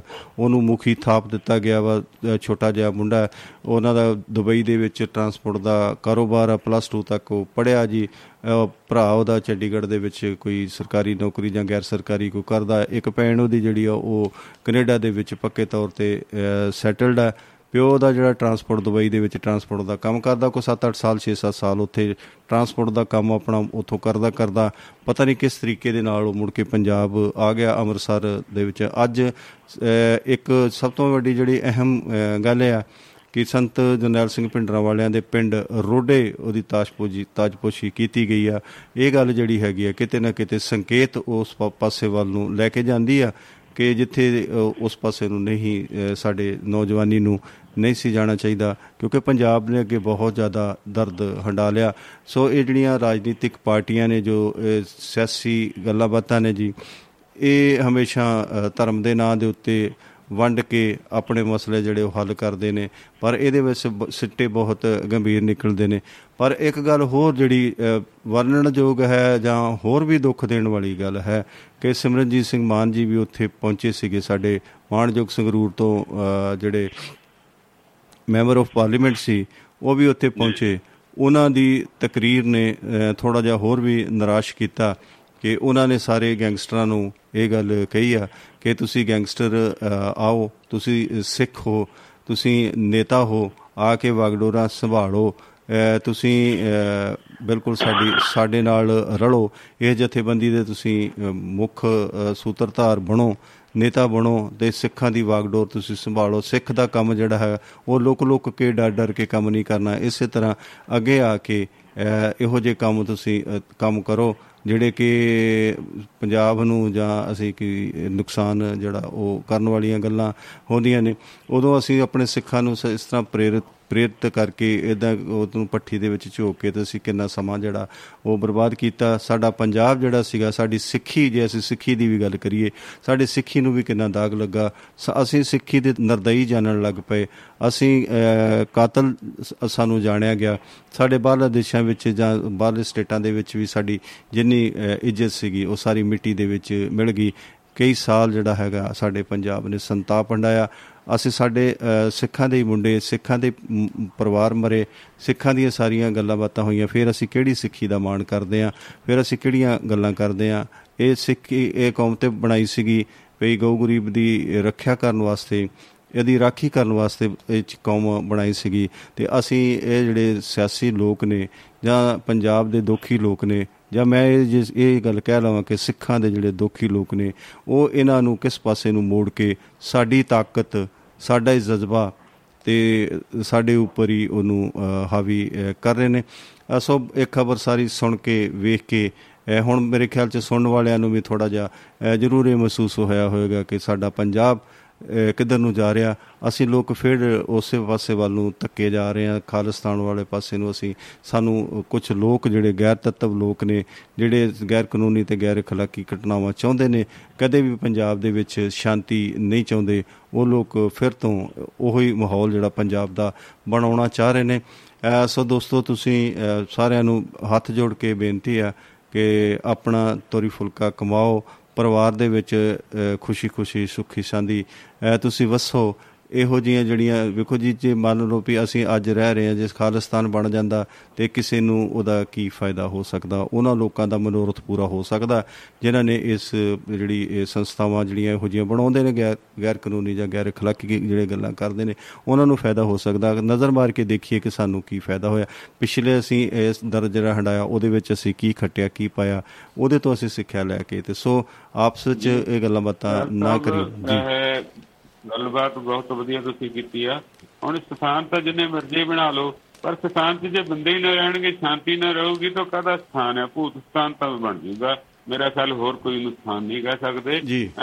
ਮਾਨ ਸਾਹਿਬ ਨੇ ਸ਼ਾਇਦ ਸ਼ੁਰੂਆਤ ਹੀ ਇਸ ਹਿਸਾਬ ਨਾਲ ਕਰ ਲਈ ਸੀ। ਪਹਿਲਾਂ ਹੀ ਭਗਤ ਸਿੰਘ ਨੇ ਕਹਿਤਾ ਉਹ ਕਹਿਤਾ ਭਾਵ ਇਹ ਅੰਦਰ ਖਾਤੇ ਫਿਲਮ ਜਿਹੜੀ ਹੈ ਪਹਿਲਾਂ ਹੀ ਚੱਲੀ ਆ ਤੇ ਉਹਨੂੰ ਅੱਗੇ ਅੱਗੇ ਹੁਣ ਜਿਹੜੇ ਆ ਸੀਨ ਵਧਾਏ ਜਾਣਗੇ। ਤੇ ਕੋਈ ਗੱਲ ਨਹੀਂ ਹੈ। ਬਹੁਤਾ ਅਸੀਂ ਇਹਦੇ ਤੇ ਕੁਝ ਨਹੀਂ ਕਹਿ ਸਕਦੇ ਜਿਹੜਾ ਕਰੂਗਾ ਸੋ ਕਰੂਗਾ। ਪਰ ਨਹੀਂ ਭਰਨਾ ਅਸਲ ਵਿੱਚ ਕਰਨਾ ਕਿਸੇ ਨੇ ਭਰਨਾ ਸਾਨੂੰ ਪੈ ਰਿਹਾ ਨੇ ਜੀ। ਹਾਂ ਇਹ ਜਿਹੜੀ ਸਾਡੀ ਧਰਤੀ ਆ ਜਦੋਂ ਦਾ ਉੱਤੇ ਫੇਰ ਆਰੀ ਫੇਰ ਦਿੱਤੀ ਜਾਂਦੀ ਹੈ ਇਸੇ ਧਾਰਮਿਕ ਗੁੜਤੀ ਜੀ ਅਤਵਾਦ ਦੀ ਵੱਖਵਾਦ ਦੀ ਜਾਂ ਵੱਖਰੀ ਸੋਚ ਦੀ। ਇਹ ਵੱਖਰੇ ਇਹਨਾਂ ਨੂੰ ਜੇ, ਜੀ ਜੀ। ਜੀ ਕਰੋ ਗੱਲ ਤੁਸੀਂ, ਗੱਲ ਕਰੋ। ਇਹ ਪਾਸੇ ਨਜ਼ਾਰਾ ਆਉਂਦਾ ਆ ਤੇ ਇਹ ਨਜ਼ਾਰੇ ਜਿਹੜੇ ਆ, ਇਹ ਬਹੁਤਾ ਚਿਰ ਨਹੀਂ ਚੱਲਣੇ। ਐਨੇ ਗੈਂਗਸਟਰ ਸੀ, ਇਹ ਵੀ ਤਾਂ ਇੱਕ ਗਰੁੱਪ ਮੂਰੇ ਆਇਆ ਸੀਗਾ, ਉਹ ਵੀ ਹੌਲੀ ਹੌਲੀ ਕਾਬੂ ਹੋ ਰਿਹਾ। ਅਹ ਪਿੱਛੇ ਜਿਹੜਾ ਸੀਗਾ, ਉਹਦੇ ਵਿੱਚ ਕਿੰਨੇ ਮਾਵਾਂ ਦੇ ਪੁੱਤ ਅਹ ਇਹ ਵੀ ਮਰੇ ਤੇ ਉਹਨਾਂ ਵੀ ਮਾਰੇ, ਫਿਰ ਨਾ ਬਦਨਾਮ ਕਿਸੇ ਪੁਲਿਸ ਵਾਲੇ ਦਾ, ਕਿਸੇ ਸਰਕਾਰ ਦਾ, ਕਿਸੇ ਨੇਤਾ ਦਾ, ਕਿਸੇ ਕਾਂਗਰਸ ਦਾ, ਕਿਸੇ ਕਿਸੇ ਦਾ। ਤੇ ਅਸਲ 'ਚ ਇਹ ਜਿਹੜੀਆਂ ਸਾਡੀਆਂ ਦੁੱਖੀ ਤਾਕਤਾਂ ਨੇ ਪੰਜਾਬ ਦੀਆਂ ਪੰਜਾਬੀਆਂ ਦੀਆਂ ਉਹ ਕਿਤੇ ਨਾ ਕਿਤੇ ਇਹ ਅਹ, ਅੰਦਰ ਖਾਤੇ ਅੱਗ ਲਾਉਣ ਦੀ ਕੋਸ਼ਿਸ਼ ਕਰਦੀਆਂ ਰਹੀਆਂ। ਡਰੋਨਾਂ ਦਾ ਸਿਲਸਿਲਾ ਨਵਾਂ ਆ ਗਿਆ। ਡਰੋਨਾਂ ਰਾਹੀਂ ਹਥਿਆਰ ਜਿਹੜੇ ਆ ਉਹ ਸੁੱਟਣੇ ਸ਼ੁਰੂ ਕਰ ਦਿੱਤੇ। ਸਮਗਲਿੰਗ ਹੋਣੀ ਸ਼ੁਰੂ ਹੋ ਗਈ। ਤਾਂ ਇਹ ਕਿਤੇ ਨਾ ਕਿਤੇ ਅੱਗੇ ਨੂੰ ਹੀ ਜਾ ਰਿਹਾ। ਹੁਣ ਕੀ ਪਾਕਿਸਤਾਨ ਜੇ ਅੱਡ ਹੋ ਗਿਆ ਵਿਚਾਰਾ ਸੌਖਾ ਹੈ। ਅਸੀਂ ਤਿੰਨ ਸਟੇਟਾਂ 'ਚੋਂ ਜੁਦਾ ਹੋ ਗਏ। ਹਰਿਆਣਾ ਹਿਮਾਚਲ ਤੇ ਹੁਣ ਅਸੀਂ ਕਦੇ ਕਿਸੇ ਬਜਰੀ ਨੂੰ ਤਰਸਦੇ ਆ ਕਦੇ ਰੇਤੇ ਨੂੰ ਤਰਸਦੇ ਆ ਕਦੇ ਪਾਣੀ ਨੂੰ ਤਰਸਦੇ ਆ ਤੇ ਕਦੇ ਚੰਡਿਆ ਦਿੱਲੀ ਨੂੰ ਜਾਂਦੇ ਆ ਤਰਸਦੇ ਆ ਵੀ ਰਾਹ 'ਚ ਨਾਕੇ ਵੜੇ ਆ। ਸੋ ਇਹ ਸਾਡੀਆਂ ਜਿਹੜੀਆਂ ਆ ਵੱਖ-ਵੱਖ ਦੀ ਜਿਹੜੀ ਸੋਚ ਆ ਹਰ ਬੰਦੇ 'ਚ ਕਿਤੇ ਨਾ ਕਿਤੇ ਦੋ ਜੀਆਂ 'ਚ ਹੁੰਦੀ ਆ। ਕਰੀ ਜਾਣਦੇ ਹੋ ਪਰ ਜਿਹੜੀਆਂ ਸਰਕਾਰਾਂ ਨੇ ਉਹ ਵੀ ਕੁਝ ਚੀਜ਼ ਹੁੰਦੀਆਂ ਆ। ਇੰਨਾ ਜ਼ਰੂਰ ਆ। ਕਿ ਉਹ ਮਾਵਾਂ ਦੇ ਪੁੱਤ ਹੀ ਮਰਨੇ ਆ। ਉਹਨਾਂ ਦਾ ਪਰਿਵਾਰ ਚਲੋ ਇੱਕ ਭੈਣ ਕੈਨੇਡਾ ਆ ਜੇ ਵੱਖਰੀ ਗੱਲ ਆ ਵੀ ਕੁਝ ਨਾ ਕੁਝ ਸਾਂਭ ਲੂਗੀ ਪਰ ਔਖਾ ਹੈ ਨਾ ਤਕਲੀਫ ਦੂਜਿਆਂ ਨੂੰ ਚੱਕਣੀ ਪੈਣੀ ਆ ਤੇ ਹਰ ਥਾਂ ਜਿਹੜੀ ਆ ਉਹਨੇ ਵਾ ਕੁਰਬਾਨੀ ਕੁਰਬਾਨੀ ਉਹ ਵੀ ਜਿਹੜੀ ਆ ਮਾਨੇ ਨਹੀਂ ਰੱਖਦੀ। ਸੋ ਸਾਨੂੰ ਚੰਗੇ ਗੁਰੂ ਤੇਗ ਬਹਾਦਰ ਜੀ ਨੇ ਅਹ, ਕਸ਼ਮੀਰੀ ਪੰਡਤਾਂ ਦੀ ਖਾਤਰ ਕਿਹਾ ਆਪਣੇ ਬੱਚੇ ਕੁਰਬਾਨ ਕਰਦੇ ਸਾਰਾ ਕੁਝ ਕਰ ਦਿੱਤਾ। ਇਦਾਂ ਦੀ ਸੋਚ ਲੈ ਕੇ ਸਿੱਖ ਧਰਮ ਚੱਲਿਆ ਸੀਗਾ। ਜਿੱਥੇ ਇਹ ਇਦਾਂ ਦੀ ਸੋਚ ਰੱਖੂਗਾ ਉੱਥੇ ਹੀ ਇਹਨੂੰ ਜਿਹੜਾ ਹੈ ਅਹ, ਪ੍ਰਮਾਤਮਾ ਜਿਹੜਾ ਹੈਗਾ ਵਾਹਿਗੁਰੂ ਸ਼ਕਤੀ ਦੇਊਗਾ। ਜਿੱਥੇ ਇਦਾਂ ਦੀ ਆਪਣੀ ਮਤਲਬ ਦੀ ਤੇ ਅੱਗ ਲਾਉ ਸੋਚ ਹੋਊਗੀ ਉੱਥੇ ਮੇਰਾ ਖਿਆਲ ਪ੍ਰਮਾਤਮਾ ਵੀ ਜਿਹੜਾ ਆ ਉਹ ਖਿਲਾਫ ਹੁੰਦਾ ਆ। ਕੀ ਘਾਣ ਕਰਾਤੇ ਮੁੜ ਮੁੜ ਕੇ ਅੰਮ੍ਰਿਤਸਰ ਸਾਰਾ ਢਹਾਤਾ ਮੁੜ ਕੇ ਬਣ ਗਿਆ। ਇਹ ਗੱਲਾਂ ਕੀ ਨੇ ਕਿ ਰੋਜ਼ ਤੁਸੀਂ ਜੇ ਇਹ ਕੰਮ ਕਰੀ ਜਾਓਗੇ ਤਾਂ ਮੇਰਾ ਖਿਆਲ ਅਸੀਂ ਆਪਣੀਆਂ ਆਉਣ ਵਾਲੀਆਂ ਪੀੜ੍ਹੀਆਂ ਦਾ ਵੀ ਨਾਸ਼ ਕਰ ਰਹੇ ਹਾਂ ਤੇ ਆਪਣਾ ਤਾਂ ਨਾਸ਼ ਵੀ ਕਰਨਾ ਹੀ ਕਰਨਾ ਆ। ਇਹ ਸ਼ਬਦ ਪਤਾ ਨਹੀਂ ਕਿੰਨਾ ਨੇ ਪੜ੍ਹਨੇ ਇਤਿਹਾਸ ਜਿਹੜਾ ਲਿਖੀ ਜਾਣਾ ਇਹੋ ਜਿਹਾ ਪੁੱਠਾ। ਕਿਤੇ ਕਹਿੰਦੇ ਆ ਵੱਖਰੀ ਰੈਫਰੈਂਡਮ ਹੈ ਕਿਤੇ ਆ ਇਦਾਂ ਦੀ ਗੱਲ ਨਹੀਂ ਹੋਣੀ ਚਾਹੀਦੀ। ਮਸੀ ਲੀ ਤੇ ਆਇਆ ਪੰਜਾਬ ਤੇ ਲੋਕਾਂ ਦੇ ਬੱਚੇ ਬਾਹਰ ਪੈਸੇ ਜ਼ਮੀਨਾਂ ਵੇਚ ਕੇ ਬਾਹਰ ਕੰਮ ਕਰਦੇ ਆ ਖੁਸ਼ ਨੇ ਸੈੱਟ ਨੇ ਆਉਂਦੇ ਨੇ ਜਾਂਦੇ ਨੇ। ਤੁਸੀਂ ਫੇਰ ਉਹਨਾਂ ਨੂੰ ਇਹਦਾ ਮਤਲਬ ਦਿੱਲੀ ਫੜਾਉਣਾ ਚਾਹੁੰਦੇ ਹੋ ਰਾਜ 'ਚ ਰੁਕਾਉਣਾ ਚਾਹੁੰਦੇ ਹੋ? ਇਹ ਇਹ ਗੱਲ ਦਾ ਜਿਹੜਾ ਮੀਡੀਆ। ਕਾਫੀ ਤੇਜ਼ ਆ। ਲੋਕ ਮੇਰਾ ਖਿਆਲ ਸਾਥ ਨਹੀਂ ਦੇਣਗੇ ਤੇ ਬਾਕੀ ਆਪਣੀ ਆਪਣੀ ਡੱਫੜੀ ਹਰ ਕੋਈ ਵਜਾਈ ਜਾਂਦਾ ਜੀ। ਆ ਬਿਲਕੁਲ ਜੀ ਇੱਕ ਜਿਹੜੇ ਆਈਐਫਐਸ ਆਫੀਸਰ ਇੱਕ ਉਹਨਾਂ ਨੇ ਵੀ ਜਿਹੜਾ ਕੋ ਜਿਹੜਾ ਜੰਗਲ ਕੁਟਾਲਾ ਸੀਗਾ ਜੀ। ਗਿਲਚੀਆਂ ਦਾ ਜਾਂ ਧਰਮਸੋਤ ਦਾ ਮਾਮਲਾ ਸੀਗਾ ਉਹਦੇ ਵਿੱਚ ਇੱਕ ਉਹਨੇ ਨਵੀਂ ਇੱਕ ਤਹਿਲਕਾ ਮਚਾ ਦਿੱਤਾ ਇੱਕ ਨਿੱਕੀ ਜੀ ਗੱਲ ਉਹਨਾਂ ਨੇ ਕਰਕੇ ਕਿ ਇਹ ਸਾਰਾ ਕੁਝ ਕਿਵੇਂ ਕੀਤਾ ਗਿਆ ਅਫਸਰਾਂ ਨੂੰ ਕਿਦਾਂ ਇਸ ਵਿੱਚ ਜਿਹੜੀ ਇਹ ਜਿਹੜਾ ਜ਼ਮਾਨਾ ਸੀਗਾ ਜਾਂ ਇਹ ਜਿਹੜੀ ਦੁਨੀਆ ਦੇ ਵਿੱਚ ਕਰਪਸ਼ਨ ਦੀ ਦੁਨੀਆ ਦੇ ਵਿੱਚ ਕਿਸ ਤਰ੍ਹਾਂ ਜਿਹੜੇ ਹੈਗੇ ਨੇ ਅਫਸਰ ਜਿਹੜੇ ਸੀ ਉਸ ਮੌਕੇ ਦੇ ਐਮਐਲਏ ਜਾਂ ਐਮ ਅ, ਸੀਗੇ ਉਸ ਮੌਕੇ ਦੇ ਮੰਤਰੀ ਸੀ ਉਹਨਾਂ ਨੂੰ ਕਿਵੇਂ ਜਿਹੜੇ ਫਾਰੈਸਟ ਅਫਸਰ ਸੀ ਜੰਗਲਾਤ ਅਫਸਰ ਸੀਗੇ ਜਾਂ ਉੱਚ ਅਧਿਕਾਰੀ ਸੀ ਉਹਨਾਂ ਨੂੰ ਕਿਸ ਤਰੀਕੇ ਨਾਲ ਇਹਨਾਂ ਨੇ ਉਸ ਜਾਲ ਦੇ ਵਿੱਚ ਫਸਾਇਆ? ਅ, ਇਹ ਵੀ ਤੁਹਾਡੇ ਕੋਲ ਮੈਂ ਜਾਣਕਾਰੀ ਨਵੀਂ ਇੱਕ ਜਾਣਕਾਰੀ ਆ ਉਹ ਤੁਹਾਡੇ ਕੋਲ ਜ਼ਰੂਰ ਲੈਣੀ ਹੈ ਜੀ ਸਰੋਤਿਆਂ ਵਾਸਤੇ। ਇਹ ਗੱਲ ਨੂੰ ਬੜਾ ਧਿਆਨ ਦੇ ਨਾਲ ਮੇਰੇ ਖਿਆਲ ਸਰੋਤੇ ਸੁਣਨਗੇ ਔਰ ਸਮਝਣਗੇ ਵੀ ਇਹ ਕਿੱਥੋਂ ਤੱਕ ਜਿਹੜੀਆਂ ਜੜ੍ਹਾਂ ਨੇ ਇਹ ਕਿੱਦਾਂ ਫੈਲਦੀਆਂ ਨੇ ਇਹਨਾਂ ਨੂੰ ਕਿੱਦਾਂ ਪਾਣੀ ਪਾਇਆ ਜਾਂਦਾ ਕਿੱਦਾਂ ਇਹ ਵੱਡੇ ਕੀਤੇ ਜਾਂਦੇ ਨੇ, ਕਿੱਦਾਂ ਇਹਨਾਂ ਨੂੰ ਹਵਾ ਪਾਣੀ ਮਿਲਦਾ ਅਹ ਕਿਸ ਤਰ੍ਹਾਂ ਜਿਹੜੀ ਕਰਪਸ਼ਨ ਆ, ਜਿਸ ਤਰ੍ਹਾਂ ਵੱਡੀ, ਵੱਡੀਆਂ ਚੀਰੇ ਨੇ, ਜਾਂ ਇਹ ਜਿਹੜਾ ਪਸਾਰਾ ਹੈ, ਇਸ ਸੰਸਾਰ ਦਾ, ਇੱਕ ਵੱਖਰੇ ਸੰਸਾਰ ਦਾ ਕਿਸ ਤਰ੍ਹਾਂ ਪਸਾਰਾ ਹੁੰਦਾ ਅਹ ਉਹਦੇ ਤੇ ਜ਼ਰੂਰ ਚੱਲਣਾ ਪਾਓ ਜੀ, ਜਿਹੜੀ ਅੱਜ ਦੀ ਘਟਨਾ ਜੀ। ਜੀ principal chief conservative of forest ਜਿਹੜੇ ਨੇ, ਪ੍ਰਵੀਨ ਕੁਮਾਰ, ਉਹਨਾਂ ਨੇ ਬਿਆਨ ਦਿੱਤਾ ਹੈ ਬਕਾਇਦਾ, ਔਰ ਪੰਜਾਬ ਵਿਜੀਲੈਂਸ ਨੂੰ ਬਿਊਰੋ ਨੂੰ। ਤੇ ਉਹਨਾਂ ਨੇ ਇਹ ਕਿਹਾ ਕਿ ਗਿਲਜੀਆਂ ਨੇ ਕਿਹਾ ਸੀ ਕਿ 2022 2022 ਵਾਲੀਆਂ ਚੋਣਾਂ 'ਚ ਜਿਹੜੇ ਆ, ਮੇਰੇ ਜਿਹੜਾ ਮੁਕਾਬਲੇ ਤੇ ਉਮੀਦਵਾਰ ਹੋਣਾ ਆ, ਉਹ ਅਮਰੀਕਾ ਤੋਂ ਆ ਰਿਹਾ ਆ। ਉਹਦੇ ਕੋਲ ਬਹੁਤ ਅੰਨਾ ਪੈਸਾ ਲੈ ਕੇ ਆ ਰਿਹਾ ਤੇ ਇਸ ਕਰਕੇ ਸਾਨੂੰ ਉਹਦੇ ਬਰਾਬਰ ਖੜਨ ਲਈ ਪੈਸੇ ਦੀ ਬਹੁਤ ਲੋੜ ਆ, ਤਾਂ ਅਸੀਂ ਜਿੱਤਣਾ ਆ। ਤੇ ਉਹਨਾਂ ਨੇ ਇਸ ਕਰਕੇ ਸਾਨੂੰ ਪੈਸਾ ਜਿਹੜਾ ਵੱਧ ਤੋਂ ਵੱਧ ਇਕੱਠਾ ਕਰਕੇ ਦਿਓ ਇੱਕ ਚੀਫ ਅਫਸਰ ਦਾ ਪ੍ਰਿੰਸੀਪਲ ਦਾ ਇਹ ਬਿਆਨ ਦੇਣਾ ਵਾਕਿਆ ਹੀ ਇਹ ਮਾਇਨੇ ਰੱਖਦਾ ਆ ਤੇ ਕੀ ਅੰਦਰ ਖਾਤੇ ਕੀ ਗੱਲਾਂ ਹੋਈਆਂ ਜਿਹਦੇ ਕਰਕੇ ਇੰਨੇ ਪੈਸਾ ਤੇ ਇੰਨਾ ਕੁਝ ਇਹ ਇਕੱਠਾ ਕੀਤਾ ਗਿਆ ਤੇ ਕਰਪਸ਼ਨ ਦੇ ਦੋਸ਼ ਲੱਗੇ ਤਾਂ ਜ਼ਮਾਨਤ ਬੇਸ਼ੱਕ ਹੋ ਗਈ ਆ, ਪਰ ਅੰਦਰ ਖਾਤੇ ਕੁਝ ਨਾ ਕੁਝ ਜੇ ਗਲਤ ਹੋਇਆ ਤੇ ਤਾਂ ਹੀ ਇਧਰ ਨੂੰ ਉਂਗਲਾਂ ਉੱਠੀਆਂ ਨੇ। ਸੋ ਸਾਡੇ 'ਚ ਕਿੰਨੀ ਲਾਲਸਾ ਆ ਨੇਤਾ ਬਣਦੀ ਤੇ ਜਿੱਤ ਜਾਈਏ ਗੈਰ ਕਾਨੂੰਨੀ ਤਰੀਕੇ ਨਾਲ ਜਿੱਤ ਜਾਈਏ ਜਾਂ ਕਿੱਦਾਂ ਵੀ ਆ ਤੇ ਇਹ ਅਸੀਂ ਬਿਲਕੁਲ ਸਾਰਾ ਕੁਝ ਭੁੱਲ ਜਾਂਦੇ ਆ ਕਿਉਂਕਿ ਜਦੋਂ ਅਸੀਂ ਆਪੇ ਨੰਬਰਦਾਰ ਬਣ ਗਏ ਤੇ ਫਿਰ ਸਾਨੂੰ ਕਾਦੀ ਪ੍ਰਵਾਹ ਵਾਲੀ ਗੱਲ ਅਸੀਂ ਸੋਚ ਕੇ ਬਹਿ ਜਾਂਦੇ ਆ ਤੇ ਸਮਾਜ ਨੂੰ ਚੰਗੀ ਸੇਧ ਜਿਹੜੀ ਆ ਉਹ ਦੇਣੀ ਚਾਹੀਦੀ ਆ ਇਹ ਇਹ ਜਿਹੜੀ ਨੇਤਾਵਾਂ ਦੀ ਸੇਧ ਮਾੜੀ ਦੇਣੀ ਆ ਇਹਦੇ ਨਾਲ ਸਮਾਜ ਦਾ ਜ਼ਿਆਦਾ ਪੱਟਾ ਬੈਠ ਰਿਹਾ ਜੀ।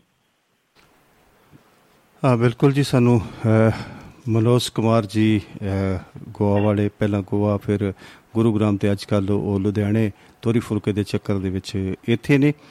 ਸੋ ਸਾਨੂੰ ਸਤਿ ਸ੍ਰੀ ਅਕਾਲ ਆਦਾਬ ਨਮਸਕਾਰ ਕਹਿ ਰਹੇ ਨੇ ਤੇ ਧੰਨਵਾਦ ਉਹ ਕਹਿ ਰਹੇ ਨੇ ਕਿ ਬਹੁਤ ਅੱਛਾ ਪ੍ਰੋਗਰਾਮ ਚੱਲ ਰਿਹਾ ਉਹ ਸੁਣ ਰਹੇ ਨੇ। ਉਹਨਾਂ ਨੂੰ ਪ੍ਰੋਗਰਾਮ ਨੂੰ ਤਾਂ ਆਪ ਸਾਡੇ ਪ੍ਰੋਗਰਾਮ ਨੂੰ ਪਸੰਦ ਕਰ ਰਹੇ ਨੇ ਜੀ ਤੇ ਉਹਦੇ ਵਿੱਚ ਉਹਨਾਂ ਨੇ ਮੈਸੇਜ ਕਰਕੇ ਹਾਜ਼ਰੀ ਵੀ ਲਵਾਈ ਆ। ਸੋ ਉਹਨਾਂ ਦਾ ਬਹੁਤ ਬਹੁਤ ਧੰਨਵਾਦ।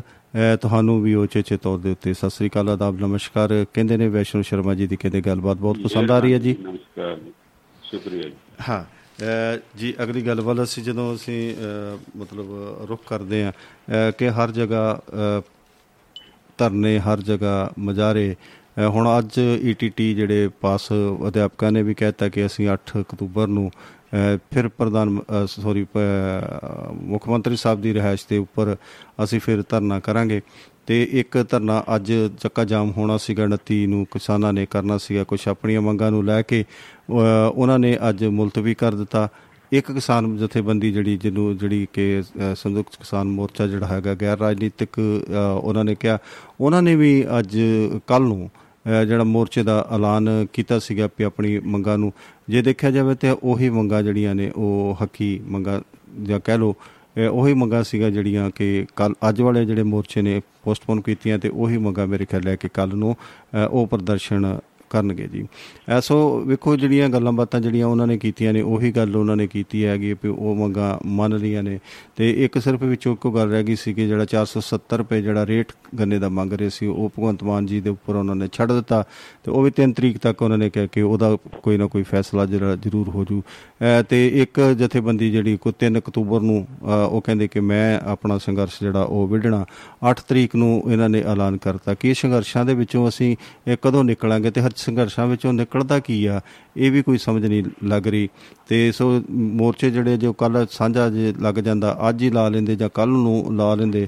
ਇਹ ਜਿਹੜੀ ਜਿਹੜੀ ਜਥੇਬੰਦੀ ਦੀ ਜਿੱਤੇ ਜਿੱਧਰ ਕੋਈ ਜ਼ਿਆਦਾ ਪਕੜ ਸੀਗਾ, ਉਹ ਇਲਾਕਾ ਉਹਨਾਂ ਨੂੰ ਦੇ ਕੇ ਤੇ ਇੱਕੋ ਦਿਨ ਦੇ ਵਿੱਚ ਜਿਹੜਾ ਹੈਗਾ, ਉਹ ਕੰਮ ਨਿਬੇੜ ਲੈਂਦੇ। ਤੇ ਇੱਕੋ ਦਿਨ ਜੇ ਮੀਟਿੰਗ ਅੱਜ ਉਹਨਾਂ ਨੇ ਕੱਲ ਉਹਨਾਂ ਨੇ ਧਾਲੀਵਾਲ ਸਾਹਿਬ ਨਾਲ ਮੀਟਿੰਗ ਰੱਖੀ ਸੀ ਖੇਤੀਬਾੜੀ ਮੰਤਰੀ ਨਾਲ ਤੇ ਇਹ ਵੀ ਨਾਲ ਉਹਨਾਂ ਕੋਲੋਂ ਟਾਈਮ ਲੈ ਲੈਂਦੇ ਉਹੀ ਮੰਗਾਂ ਨੇ ਤੇ ਜੇ ਕਿਤੇ ਪੋਸਟਪੋਨ ਹੋ ਜਾਂਦਾ ਤੇ ਕਿਤੇ ਚੰਗੀ ਗੱਲ ਨਹੀਂ ਸੀਗੀ ਜੀ। ਜੀ ਕੱਲ ਵੀ ਖਟਕੜ ਕਲਾਂ ਜਦੋਂ ਭਗਵੰਤ ਮਾਨ ਜੀ ਆਏ ਨਾ ਉਦੋਂ ਜਿਹੜੇ ਪੀਟੀਆਈ ਟੀਚਰਾਂ ਦੀ ਨੇਤਾ ਸਿੱਪੀ ਸ਼ਰਮਾ ਉਹ ਵੀ ਟੈਂਕੀ ਤੇ ਚੜੀ ਸੀਗੀ। ਤਾਂ ਉਹਦੇ ਨਾਲ ਹਵਾ ਦੇਣ ਵਾਲੇ ਤੁਹਾਨੂੰ ਪਤਾ ਵਿਰੋਧੀ ਤਾਂ ਹੋਣਗੇ ਕਿਉਂਕਿ ਚਸਕੇ ਲੈ ਲੈ ਕੇ ਉਹਨਾਂ ਦੀ ਵੀਡੀਓ ਬਣਨੀਆਂ ਗੱਲਾਂ ਆਉਣੀਆਂ ਤੇ ਇਹ ਜਿਹੜੇ ਸਰਕਾਰ ਹੈ ਸਰਕਾਰ ਦੀਆਂ ਜ਼ਿੰਮੇਵਾਰੀਆਂ ਨੇ ਨਿਰਾ ਭਰਤੀ ਕਰਕੇ ਇਹਨਾਂ ਨੇ ਕਿਹੜੀ ਫੌਜ ਚ ਅਹ, ਸੁੱਟ ਦੇਣ ਜਾਂ ਚੀਨ ਨੂੰ ਜਾਂ ਸਮਗਲ ਕਰ ਦੇਣ। ਮਤਲਬ ਪੈਸੇ ਵੀ ਦੇਣੇ ਆ ਉਹਨਾਂ ਦਾ ਸਿਸਟਮ ਵੀ ਆ ਸੁਧਾਰ ਵੀ ਚਾਹੀਦੇ ਆ। ਤੇ ਉਹਨੂੰ ਹੌਲੀ ਹੌਲੀ ਜਿਹੜਾ ਆ ਉਹ ਪਹਿਲੇ ਨੂੰ ਅਜੇ ਸਾਂਭ ਨਹੀਂ ਰਹੇ ਤੇ ਦੂਸਰੇ ਉੱਤੇ ਅਹ, ਧੱਕਾ ਮਾਰ ਕੇ ਡਿੱਗਣ ਦੀ ਕੋਸ਼ਿਸ਼ ਕਰ ਰਿਹਾ ਕਿ ਪਹਿਲਾਂ ਸਾਨੂੰ ਕਰ ਦਿਓ। ਜਾਂ ਅਹ, ਇੱਕ ਕਿਸਮ ਦਾ ਕਹਿੰਦੇ ਹੁੰਦੇ ਆ ਵੀ ਹਬੜਾ ਥਬੜੀ ਵਾਲੀ ਪਈ ਆ। ਇੰਨੀ ਛੇਤੀ ਨਹੀਂ ਹੈ ਪੰਜਾਬ ਦੇ ਵਿੱਚ ਸੁਧਾਰ ਹੋਣਾ ਥੋੜਾ ਥੋੜਾ ਕਰਕੇ ਸਾਰਿਆਂ ਦੀ ਸੁਣੀ ਜਾਊਗੀ ਤੇ ਬਿਲਕੁਲ ਹਰ ਵੇਲੇ ਕਹਿਣਾ ਹੀ ਜ਼ਰੂਰੀ ਨਹੀਂ ਹੁੰਦਾ। ਦੂਸਰੇ ਦੀ ਗੱਲ ਸੁਣਨੀ ਵੀ ਜ਼ਰੂਰੀ ਹੈ ਜੀ। ਹਾਂ, ਬਿਲਕੁਲ। ਅਸੀਂ ਜੇ ਸਾਰਾ, ਸਾਰੇ ਜਾਣੇ ਕਹਿਣ ਵਾਲੇ ਪਾਸੇ ਹੋ ਜਾਵਾਂਗੇ ਤੇ ਕਮਰੌਲੀ ਹੋ ਜਾਏਗੀ ਪੈ ਜਾਏਗੀ ਜੀ। ਜੇ ਸਮਝਣ ਵਾਲੇ ਪਾਸੇ ਜਾਵਾਂਗੇ, ਸੁਣਨ ਵਾਲੇ ਪਾਸੇ ਅਸੀਂ ਜਾਵਾਂਗੇ।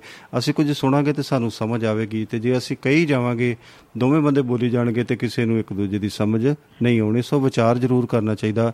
ਤੇ ਜਿਹੜਾ ਹੈਗਾ ਤਤਕਾਰ ਨਹੀਂ ਨਹੀਂ ਕਰਨਾ ਚਾਹੀਦਾ। ਇਹ ਜਿਹਦੇ ਵਿਚਾਰ ਦੇ ਵਿੱਚੋਂ ਕੁਝ ਨਾ ਕੁਝ ਜ਼ਰੂਰ ਨਿਕਲੇਗਾ। ਸੋ ਵਿਚਾਰਾਂ ਨਾਲ ਗੱਲ ਜਿਹੜੀ ਉਹ ਮੁਕਾ ਲੈਣੀ ਚਾਹੀਦੀ ਆ। ਗੱਲ ਤੇ ਫਿਰ ਆ ਕੇ ਗੱਲ ਤੇ ਵਿਚਾਰਾਂ ਦੇ ਉੱਪਰ ਮੁੱਕਣੀ ਆ। ਤੇ ਸੋ ਹੁਣ ਇੱਕ ਸਾਹਿਬ ਹੁਣ ਕੇਂਦਰ ਸਰਕਾਰ ਨੇ ਦੇਖੋ ਡੀਏ ਦੇ ਦਿੱਤਾ ਹੈ 4% ਜਿਹੜਾ 48 ਲੱਖ ਕਰਮਚਾਰੀ ਉਹਦੇ ਹੈਗੇ ਆ ਕੰਮ ਕਰਦੇ ਤੇ 64 ਲੱਖ ਪੈਨਸ਼ਨਰ ਆ। ਹੁਣ ਜਦੋਂ ਉਹ ਦਿੱਤਾ ਆ ਤੇ ਪੰਜਾਬ ਦੇ ਮੁਲਾਜ਼ਮਾਂ ਵੀ ਮੰਗ ਕਰਨੀ ਹੈ ਕਿਉਂਕਿ ਡੀਏ ਤਾਂ ਐਂਡ ਤੇ ਜਾ ਕੇ ਕੀ ਕਹਿੰਦੇ ਪੂਰਾ ਖੰਡ ਪਾਠ ਹੋਏ ਤੋਂ ਬਾਅਦ ਹੀ ਮਿਲਣਾ ਨਾ ਭਾਵ ਕਿ 3-4 ਮਹੀਨੇ ਜਾਂ ਸਾਲ ਮਹਿੰਗਾਈ ਤੋਂ ਬਾਅਦ ਜਾ ਕੇ ਵਾਰੀ ਆਉਂਦੀ ਆ। ਤੇ ਉਹ ਹੁਣ ਭਗਵੰਤ ਮਾਨ ਹਰਾਂ ਨੂੰ ਇਹ ਵੀ ਤਾਂ ਜਵਾਬ ਦੇਣੇ ਪੈਣੇ ਆ। ਸੋ ਇਹ ਬਹੁਤ ਜ਼ਿੰਮੇਵਾਰੀਆਂ ਨੇ ਸਰਕਾਰਾਂ ਦੀਆਂ ਹੁੰਦੀਆਂ। ਅੱਗੇ ਉਹਨਾਂ ਨੇ ਪਤਾ ਨਹੀਂ ਅਹ, ਕਿੰਨੇ ਸੌ 1200 ਕਰੋੜ ਤਾਂ ਉਹਨਾਂ ਨੂੰ ਮਿਲਿਆ ਕਰਜ਼ਾ ਤੇ 2000 ਕਰੋੜ ਰੁਪਈਆ ਉਹਨਾਂ ਨੇ ਲਾ ਦਿੱਤਾ ਹੈ ਐਨਜੀਟੀ ਨੈਸ਼ਨਲ ਗ੍ਰੀਨ ਡਿਵੈਲਪਮੈਂਟ ਨੇ। ਤੇ ਦੱਸੋ ਕੀ ਕਰੂਗੀ ਸਰਕਾਰ? ਅਸੀਂ ਕੀ ਕਰ ਸਕਦੇ ਹਾਂ ਇੱਥੇ? ਵੀ ਉਹ ਤਾਂ ਹੱਥ ਜੋੜ ਕੇ ਉਹਨਾਂ ਕਰਜ਼ਾ ਮੰਗਿਆ ਅਗਲਿਆਂ ਨੇ ਜੁਰਮਾਨਾ ਵੀ ਲਾਤਾ 2000 ਕਰੋੜ। ਤਾਂ ਇਹ ਗੱਲਾਂ ਨੇ ਸਰਕਾਰ ਦੇ ਉਹਨੂੰ ਪੁੱਛੋ ਕਿ ਜਿਹਦੇ ਸਿਰ ਤੇ ਪੈਂਦੀ ਆ ਬਾਕੀ ਹਰ ਡਿਮਾਂਡ ਕਰੀ ਜਾਣੀ ਜਾਂ ਕਿਵੇਂ ਆ ਉਹ ਸਾਡਾ ਹੱਕ ਤਾਂ ਹੈਗਾ। ਪਰ ਥੋੜਾ ਜਿਹਾ ਵਿਚਾਰ ਕਰਨਾ ਚਾਹੀਦਾ ਨਹੀਂ ਹੁਣ ਤੁਸੀਂ ਦੇਖੋ ਜਿਹੜੀ ਤੁਸੀਂ ਗੱਲ ਕੀਤੀ ਹੈ ਵੀ ਦੋਵਾਂ ਨੂੰ ਮਿਲਾ ਕੇ ਜਿਹੜੇ ਪੈਨਸ਼ਨ ਨੇ ਤੇ ਜਿਹੜੇ ਉਹ ਤੇ ਹੋਰ ਦੂਸਰੇ ਜੋ ਜ਼ਿੰਮੇਵਾਰੀਆਂ ਨੇ 12856.52 ਕਰੋੜ ਰੁਪਈਆ ਅਹ, ਜਾਣੀ ਕਿ ਉਸ ਦਾ ਜਿਹੜਾ ਹੈਗਾ ਸਰਕਾਰ ਦੇ ਉੱਪਰ ਵਾਧੂ ਜਿਹੜਾ ਭਾਰ ਉਹ ਪੈਣਾ 82000 ਕਰੋੜ ਦਾ ਜਿਹੜਾ ਹੁਣ ਇਸ ਸੈਸ਼ਨ ਦੇ ਵਿੱਚ 2022-23 ਤੱਕ ਜਿਹੜਾ ਫਰਵਰੀ 22 ਤੱਕ ਜਿਹੜਾ 82000 ਸਮਥਿੰਗ 56 ਕਰੋੜ ਦਾ ਜਿਹੜਾ ਉਹ ਉਹ ਵਿੱਤੀ ਬੋਝ ਜਿਹੜਾ ਸਰਕਾਰ ਦੇ ਉੱਪਰ ਪੈਣ ਵਾਲਾ। ਪਰ ਸਰਕਾਰਾਂ ਤੇ ਕੀ ਬੋਝ ਪੈਣਾ? ਉਹ ਤੇ ਆਮ ਪਬਲਿਕ ਦੇ ਉੱਪਰ ਹੀ ਪਏਗਾ ਨਾ। ਟੈਕਸਸ ਵਧਣਗੇ ਹੋਰ ਕਈ ਤਰ੍ਹਾਂ ਦੀ ਪ੍ਰੋਬਲਮ ਸਮੱਸਿਆ ਆਉਣਗੀਆਂ। ਅਹ ਸੋ ਸਾਨੂੰ ਇਹ ਜ਼ਰੂਰ ਦੇਖਣਾ ਚਾਹੀਦਾ ਕਿ ਅਸੀਂ ਖੁਸ਼ ਤਾਂ ਹੁੰਨੇ ਆ। ਵੀ ਸਾਨੂੰ ਇਹ ਮਿਲ ਗਿਆ ਜਾਂ ਜੇ ਮਿਲ ਗਿਆ ਪਰ ਸਰਕਾਰਾਂ ਇਹ ਨਹੀਂ ਵੇਖਦੀਆਂ ਕਿ ਸਰਕਾਰ ਜਿਹੜਾ ਆਪਣਾ ਜਿਹੜਾ ਵਿੱਤੀ ਬੋਝ ਕਿੰਨਾ ਲੋਕਾਂ ਤੇ ਪੈ ਰਿਹਾ। ਇਹਦੇ ਵੱਲ ਵੀ ਥੋੜਾ ਜਿਹਾ ਧਿਆਨ ਦੇਣਾ ਸਾਡੀਆਂ ਮੁਫਤਖੋਰੀ ਦੀਆਂ ਜਿਹੜੀਆਂ ਸਮੱਸਿਆਵਾਂ ਮੁਫਤਖੋਰੀ ਜਿਹੜੀ ਸਾਡੇ ਮੂਹਰੇ ਦੋਵੇਂ ਹੱਥ ਲੈ ਕੇ ਸਾਨੂੰ ਦੇ ਦਿਓ ਆ ਵੀ ਚੀਜ਼ ਮੁਫਤ ਤਾਂ ਭਾਈ ਦੱਸੋ ਸਰਕਾਰ ਕਿੱਦਾਂ ਚੱਲੇ। ਇੱਕ ਵੋਟਾਂ ਪਾ ਕੇ ਤੇ ਸਰਕਾਰ ਨਹੀਂ ਚੱਲਦੀ ਕਿ ਵੋਟਾਂ ਪਾਤੀਆਂ ਤੇ ਸਰਕਾਰ ਹੁਣ ਮਸ਼ੀਨਾਂ ਪੈਸੇ ਦੀਆਂ ਬਣਾਵੇ। ਇਹ ਸਿਸਟਮ ਸਾਰਾ ਇੱਕ ਦੂਜੇ ਦੇ ਨਿਰਭਰ ਆ ਤੇ ਇਹ ਗੱਲਾਂ ਕਹੀ ਜਾਣੀਆਂ ਕਿ ਬਾਦਲ ਹਰਾਂ ਦੇ ਮਗਰ 34 ਕਾਰਾਂ ਦਾ ਕਾਫਲਾ ਸੀ ਇਹਦੇ ਮਗਰ 36 ਦਾ 40 ਦਾ ਹੋ ਗਿਆ। ਇਹੀ ਕੁਛ ਜਿਹੜੀ ਹੈ ਮਤਲਬ ਕੁਤਕਤਾਰੀਆਂ ਜਾਂ ਕੱਢੀ ਜਾਣੀਆਂ ਕੋਈ ਮਨ ਨਹੀਂ ਰੱਖਦਾ। ਦੇਸ਼ ਦਾ ਹਾਲਾਤ ਪੰਜਾਬ ਦੇ ਬਹੁਤ ਵਿਗੜੇ ਆ। 3 ਲੱਖ ਕਰੋੜ ਰੁਪਈਆ ਸਵਾ 3 ਲੱਖ ਕਰੋੜ ਕਰਜ਼ਾ ਹੋਵੇ ਤੇ ਫਿਰ ਅਸੀਂ ਮਜ਼ਾਕ ਜੇ ਕਰੀ ਜਾਈਏ। ਹਾਂ ਵੀ ਜਿਨ੍ਹਾਂ ਦੇ ਘਰ ਭਰੇ ਆ ਉਹ ਕਰਨ ਕਰ ਸਕਦੇ ਆ। ਜਿਨ੍ਹਾਂ ਨੇ ਜਾਇਦਾਦਾਂ ਕਰੋੜਾਂ ਅਰਬਾਂ ਦੀਆਂ ਬਣਾਈਆਂ ਕਰ ਸਕਦੇ ਉਹਨਾਂ ਦਾ ਹੱਕ ਹੈ। ਦੂਸਰੇ ਲੋਕਾਂ ਨੂੰ ਲੜਾ ਕੇ ਜਾਂ ਕਿਵੇਂ ਭੜਕਾ ਕੇ ਨਾ ਮਰਾਓ ਇਹਨਾਂ ਨੂੰ ਜਿਹੜੀ ਰੋਟੀ ਖਾਣ ਦਿਓ ਇਮਾਨਦਾਰੀ ਦੀ ਜਿਹੜੀ ਹੈਗੀ ਉਹਨਾਂ ਦੀ ਦਿਹਾੜੀ ਲੱਗਣ ਦਿਓ ਤੇ ਰਾਤ ਨੂੰ ਆਪ ਰੋਟੀ ਖਾ ਕੇ ਉਹ ਚਾਹੇ ਉਹ ਮੱਛਰ ਲੜੇ ਜਾਂ ਕਿੱਦਾਂ ਤੋਂ ਉਹਨਾਂ ਨੂੰ ਸੌਣ ਦਿਓ ਇਹ ਸਾਡੀ ਬੇਨਤੀ ਨਹੀਂ ਪਰ ਮੈਂ ਇੱਕ ਗੱਲ ਤੁਸੀਂ ਜਿਹੜੀ ਗੱਲ ਮੁਖਤਖੋਰੀ ਦੀ ਛੇੜੀ ਹੈ ਜੀ ਅਸੀਂ ਕਿੰਨਾ ਕੁ ਚਿਰ ਮੁਖਤਖੋਰੀ ਦੇ ਉੱਪਰ ਜੀ ਅ, ਜੀ ਸਕਾਂਗੇ ਜੀ? ਕੀ ਮੈਨ- ਕੀ ਦੱਸੋ ਕਿ ਪੰਜਾਬ ਸਰਕਾਰ ਜਾਂ ਕੋਈ ਵੀ ਕਿਸੇ ਵੀ ਸਟੇਟ ਦੀ ਸਰਕਾਰ ਮੁਖਤਖੋਰੀ ਦੇ ਵਿੱਚ ਅ, ਚੱਲ ਜੇਗੀ? ਜਿਵੇਂ ਹੁਣ ਤੁਸੀਂ ਇਹ ਦੇਖੋ ਵੀ 4% ਉਹਨਾਂ ਨੇ ਅ, ਇਹ ਦੇਤਾ ਜੀ ਮਹਿੰਗਾਈ ਪਤਾ ਦੇਤਾ ਜੀ। ਤੇ ਹੁਣ ਤੁਸੀਂ ਇਹ ਵੇਖੋ ਕਿ ਪੰਜਾਬ ਦੇ ਜਿਹੜੇ ਮੁਲਾਜ਼ਮ ਨੇ ਉਹਨਾਂ ਵੀ ਮੰਗਣਾ ਸ਼ੁਰੂ ਕਰਤਾ ਡਾਂਗ ਲੈ ਕੇ ਉਹਨਾਂ ਵੀ ਖੜੇ ਹੋ ਜਾਣਾ। ਵੀ ਜੇ ਕੇਂਦਰ ਸਰਕਾਰ ਕੇਂਦਰ ਸਰਕਾਰ ਦੇ ਸਕਦੀ ਆ ਤੇ ਵੇਖੋ ਕੇਂਦਰ ਸਰਕਾਰ ਦੇ ਕੋਲ ਤੇ ਬਹੁਤ ਸਾਰੇ ਬਜਟ ਨੇ ਬਹੁਤ ਸਾਰੀਆਂ ਗੱਲਾਂ ਬਾਤਾਂ ਹੈਗੀਆਂ ਨੇ ਉਹਨਾਂ ਤੇ ਸਟੇਟਾਂ ਦੀਆਂ ਜੀਐਸਟੀਜ਼ ਵੀ ਜਿਹੜੀਆਂ ਇਕੱਠੀਆਂ ਕਰਕੇ ਤੇ ਉਹ ਰੱਖ ਲੀਆਂ ਨੇ। ਜਿਹੜੇ ਉਹਨਾਂ ਦੇ ਸਟੇਟਾਂ ਦੇ ਬੰਦੇ ਇੱਧਰ ਕਰਦੇ ਨੇ ਨੌਕਰੀਆਂ ਕਰਦੇ ਨੇ ਉਹਨਾਂ ਤਾਂ ਡੀਏ ਦੀਆਂ ਕਿਸ਼ਤਾਂ ਬੰਦਾ ਦੇ ਦੇਵੇਗਾ। ਤੇ ਹੁਣ ਜਿਹੜੀਆਂ ਸਟੇਟ ਸਟੇਟਾਂ ਨੇ ਹੁਣ ਸਟੇਟਾਂ ਇੱਥੇ ਦੱਸੋ ਕੀ ਕਰਨ? ਸਟੇਟਾਂ ਦੇ ਕੋਲ ਤੇ ਕੱਖ ਵੀ ਨਹੀਂ ਜੇ ਕੋਈ ਉਹ ਮਾੜਾ ਮੋਟਾ ਜੀਐਸਟੀ ਦੀ ਗੱਲ ਹੈਗੀ ਸੀਗੀ ਉਹ ਅਹ, ਸੈਂਟਰ ਸਰਕਾਰ ਨੇ ਤੇ ਜੀਐਸਟੀ ਸਟੇਟਾਂ ਦੇ ਕੋਲੋਂ ਲੈ ਕੇ ਤੇ ਸਟੇਟਾਂ ਦੇ ਜਿਹੜੇ ਡੀਏ ਵਧਾ ਕੇ ਜਾਂ ਉਹਨਾਂ ਦੇ ਆਪਣੇ ਮੁਲਾਜ਼ਮਾਂ ਦੀਆਂ ਤਨਖਾਹਾਂ ਵਧਾ ਕੇ ਤੇ ਉਹਦੇ ਖੁਸ਼ ਕਰ ਲਿਆ ਕੇਂਦਰ ਸਰਕਾਰ ਦੇ ਲੋਕਾਂ ਦੀ ਅਹ, ਜੈ ਜੈਕਾਰ ਹੋ ਗਈ। ਤੇ ਇਧਰ ਜਿਹੜਾ ਹੈਗਾ ਪੰਜਾਬ ਸਰਕਾਰ ਦੇ ਉੱਪਰ ਜਾਂ ਹੋਰ ਸਰਕਾਰਾਂ ਜਿਹੜੇ ਸਟੇਟ ਸਰਕਾਰਾਂ ਨੇ ਉਹਨਾਂ ਦੇ ਉੱਪਰ ਹੋਰ ਬਹੁਤ ਜਿਹੜਾ ਉਹ ਬਣਦਾ ਨਜ਼ਰ ਆ ਰਿਹਾ। ਹੁਣ ਕੋਈ ਵੀ ਵੇਖੋ ਜੀ ਆਮਦ ਤਾਂ ਕਿਸੇ ਪਾਸੇ ਜੀਐਸਟੀ ਦੇਣੀ ਬੰਦ ਕਰ ਦਿੱਤੀ ਪਈ ਸਟੇਟਾਂ ਨੂੰ ਉਹਨਾਂ ਨੇ। ਹਾਂਜੀ? ਜੀਐਸਟੀ ਸਟੇਟਾਂ ਨੂੰ ਵਾਪਸ ਦੇਣੀ ਬੰਦ ਕਰਤੀ ਆ। ਬਿਲਕੁਲ ਬਿਲਕੁਲ ਇੱਕ ਤਾਂ ਜੁਲਾਈ ਉਹਦੇ ਨਾਲ ਕਿੰਨਾ ਕਿੱਥੋਂ ਚੱਲਣੇ ਆ ਧੰਦੇ ਇਹ ਕਿੱਥੋਂ ਚੱਲਣੇ ਆ? ਤੇ ਕਿੱਦਾਂ ਜਿਹੜੀ ਸਾਡੇ ਇਹ ਗੱਲ ਬਤਾਂ ਹੋਣੀਆਂ ਆ? ਮੇਰਾ ਮੁੜ ਕੇ ਕਹਿਣਾ ਕਿ ਸਾਡਾ ਹੀ ਪੈਸਾ ਆ ਸਾਨੂੰ ਸਲੀਕੇ ਨਾਲ ਜਿਹੜਾ ਇਹਨੂੰ ਦੇਣਾ ਵੀ ਚਾਹੀਦਾ। ਤੇ ਜ਼ਰੂਰਤਾਂ ਦੇ ਉੱਤੇ ਵਰਤਣਾ ਚਾਹੀਦਾ ਹਾਂ। ਬਿਲਕੁਲ ਜੀ ਪੈਸਾ ਜਿਹੜਾ ਹੈਗਾ ਸਟੇਟ ਇਕੱਠਾ ਕਰਦੇ ਨੇ ਚਲੋ ਉਹਨਾਂ ਦੀ ਬਿਹਤਰੀ ਵਾਸਤੇ ਉਹਨਾਂ ਦੇ ਵਾਸਤੇ ਕੁਛ ਨਾ ਕੁਛ ਤਾਂ ਜ਼ਰੂਰ ਕਰਨਾ ਚਾਹੀਦਾ ਜੀ।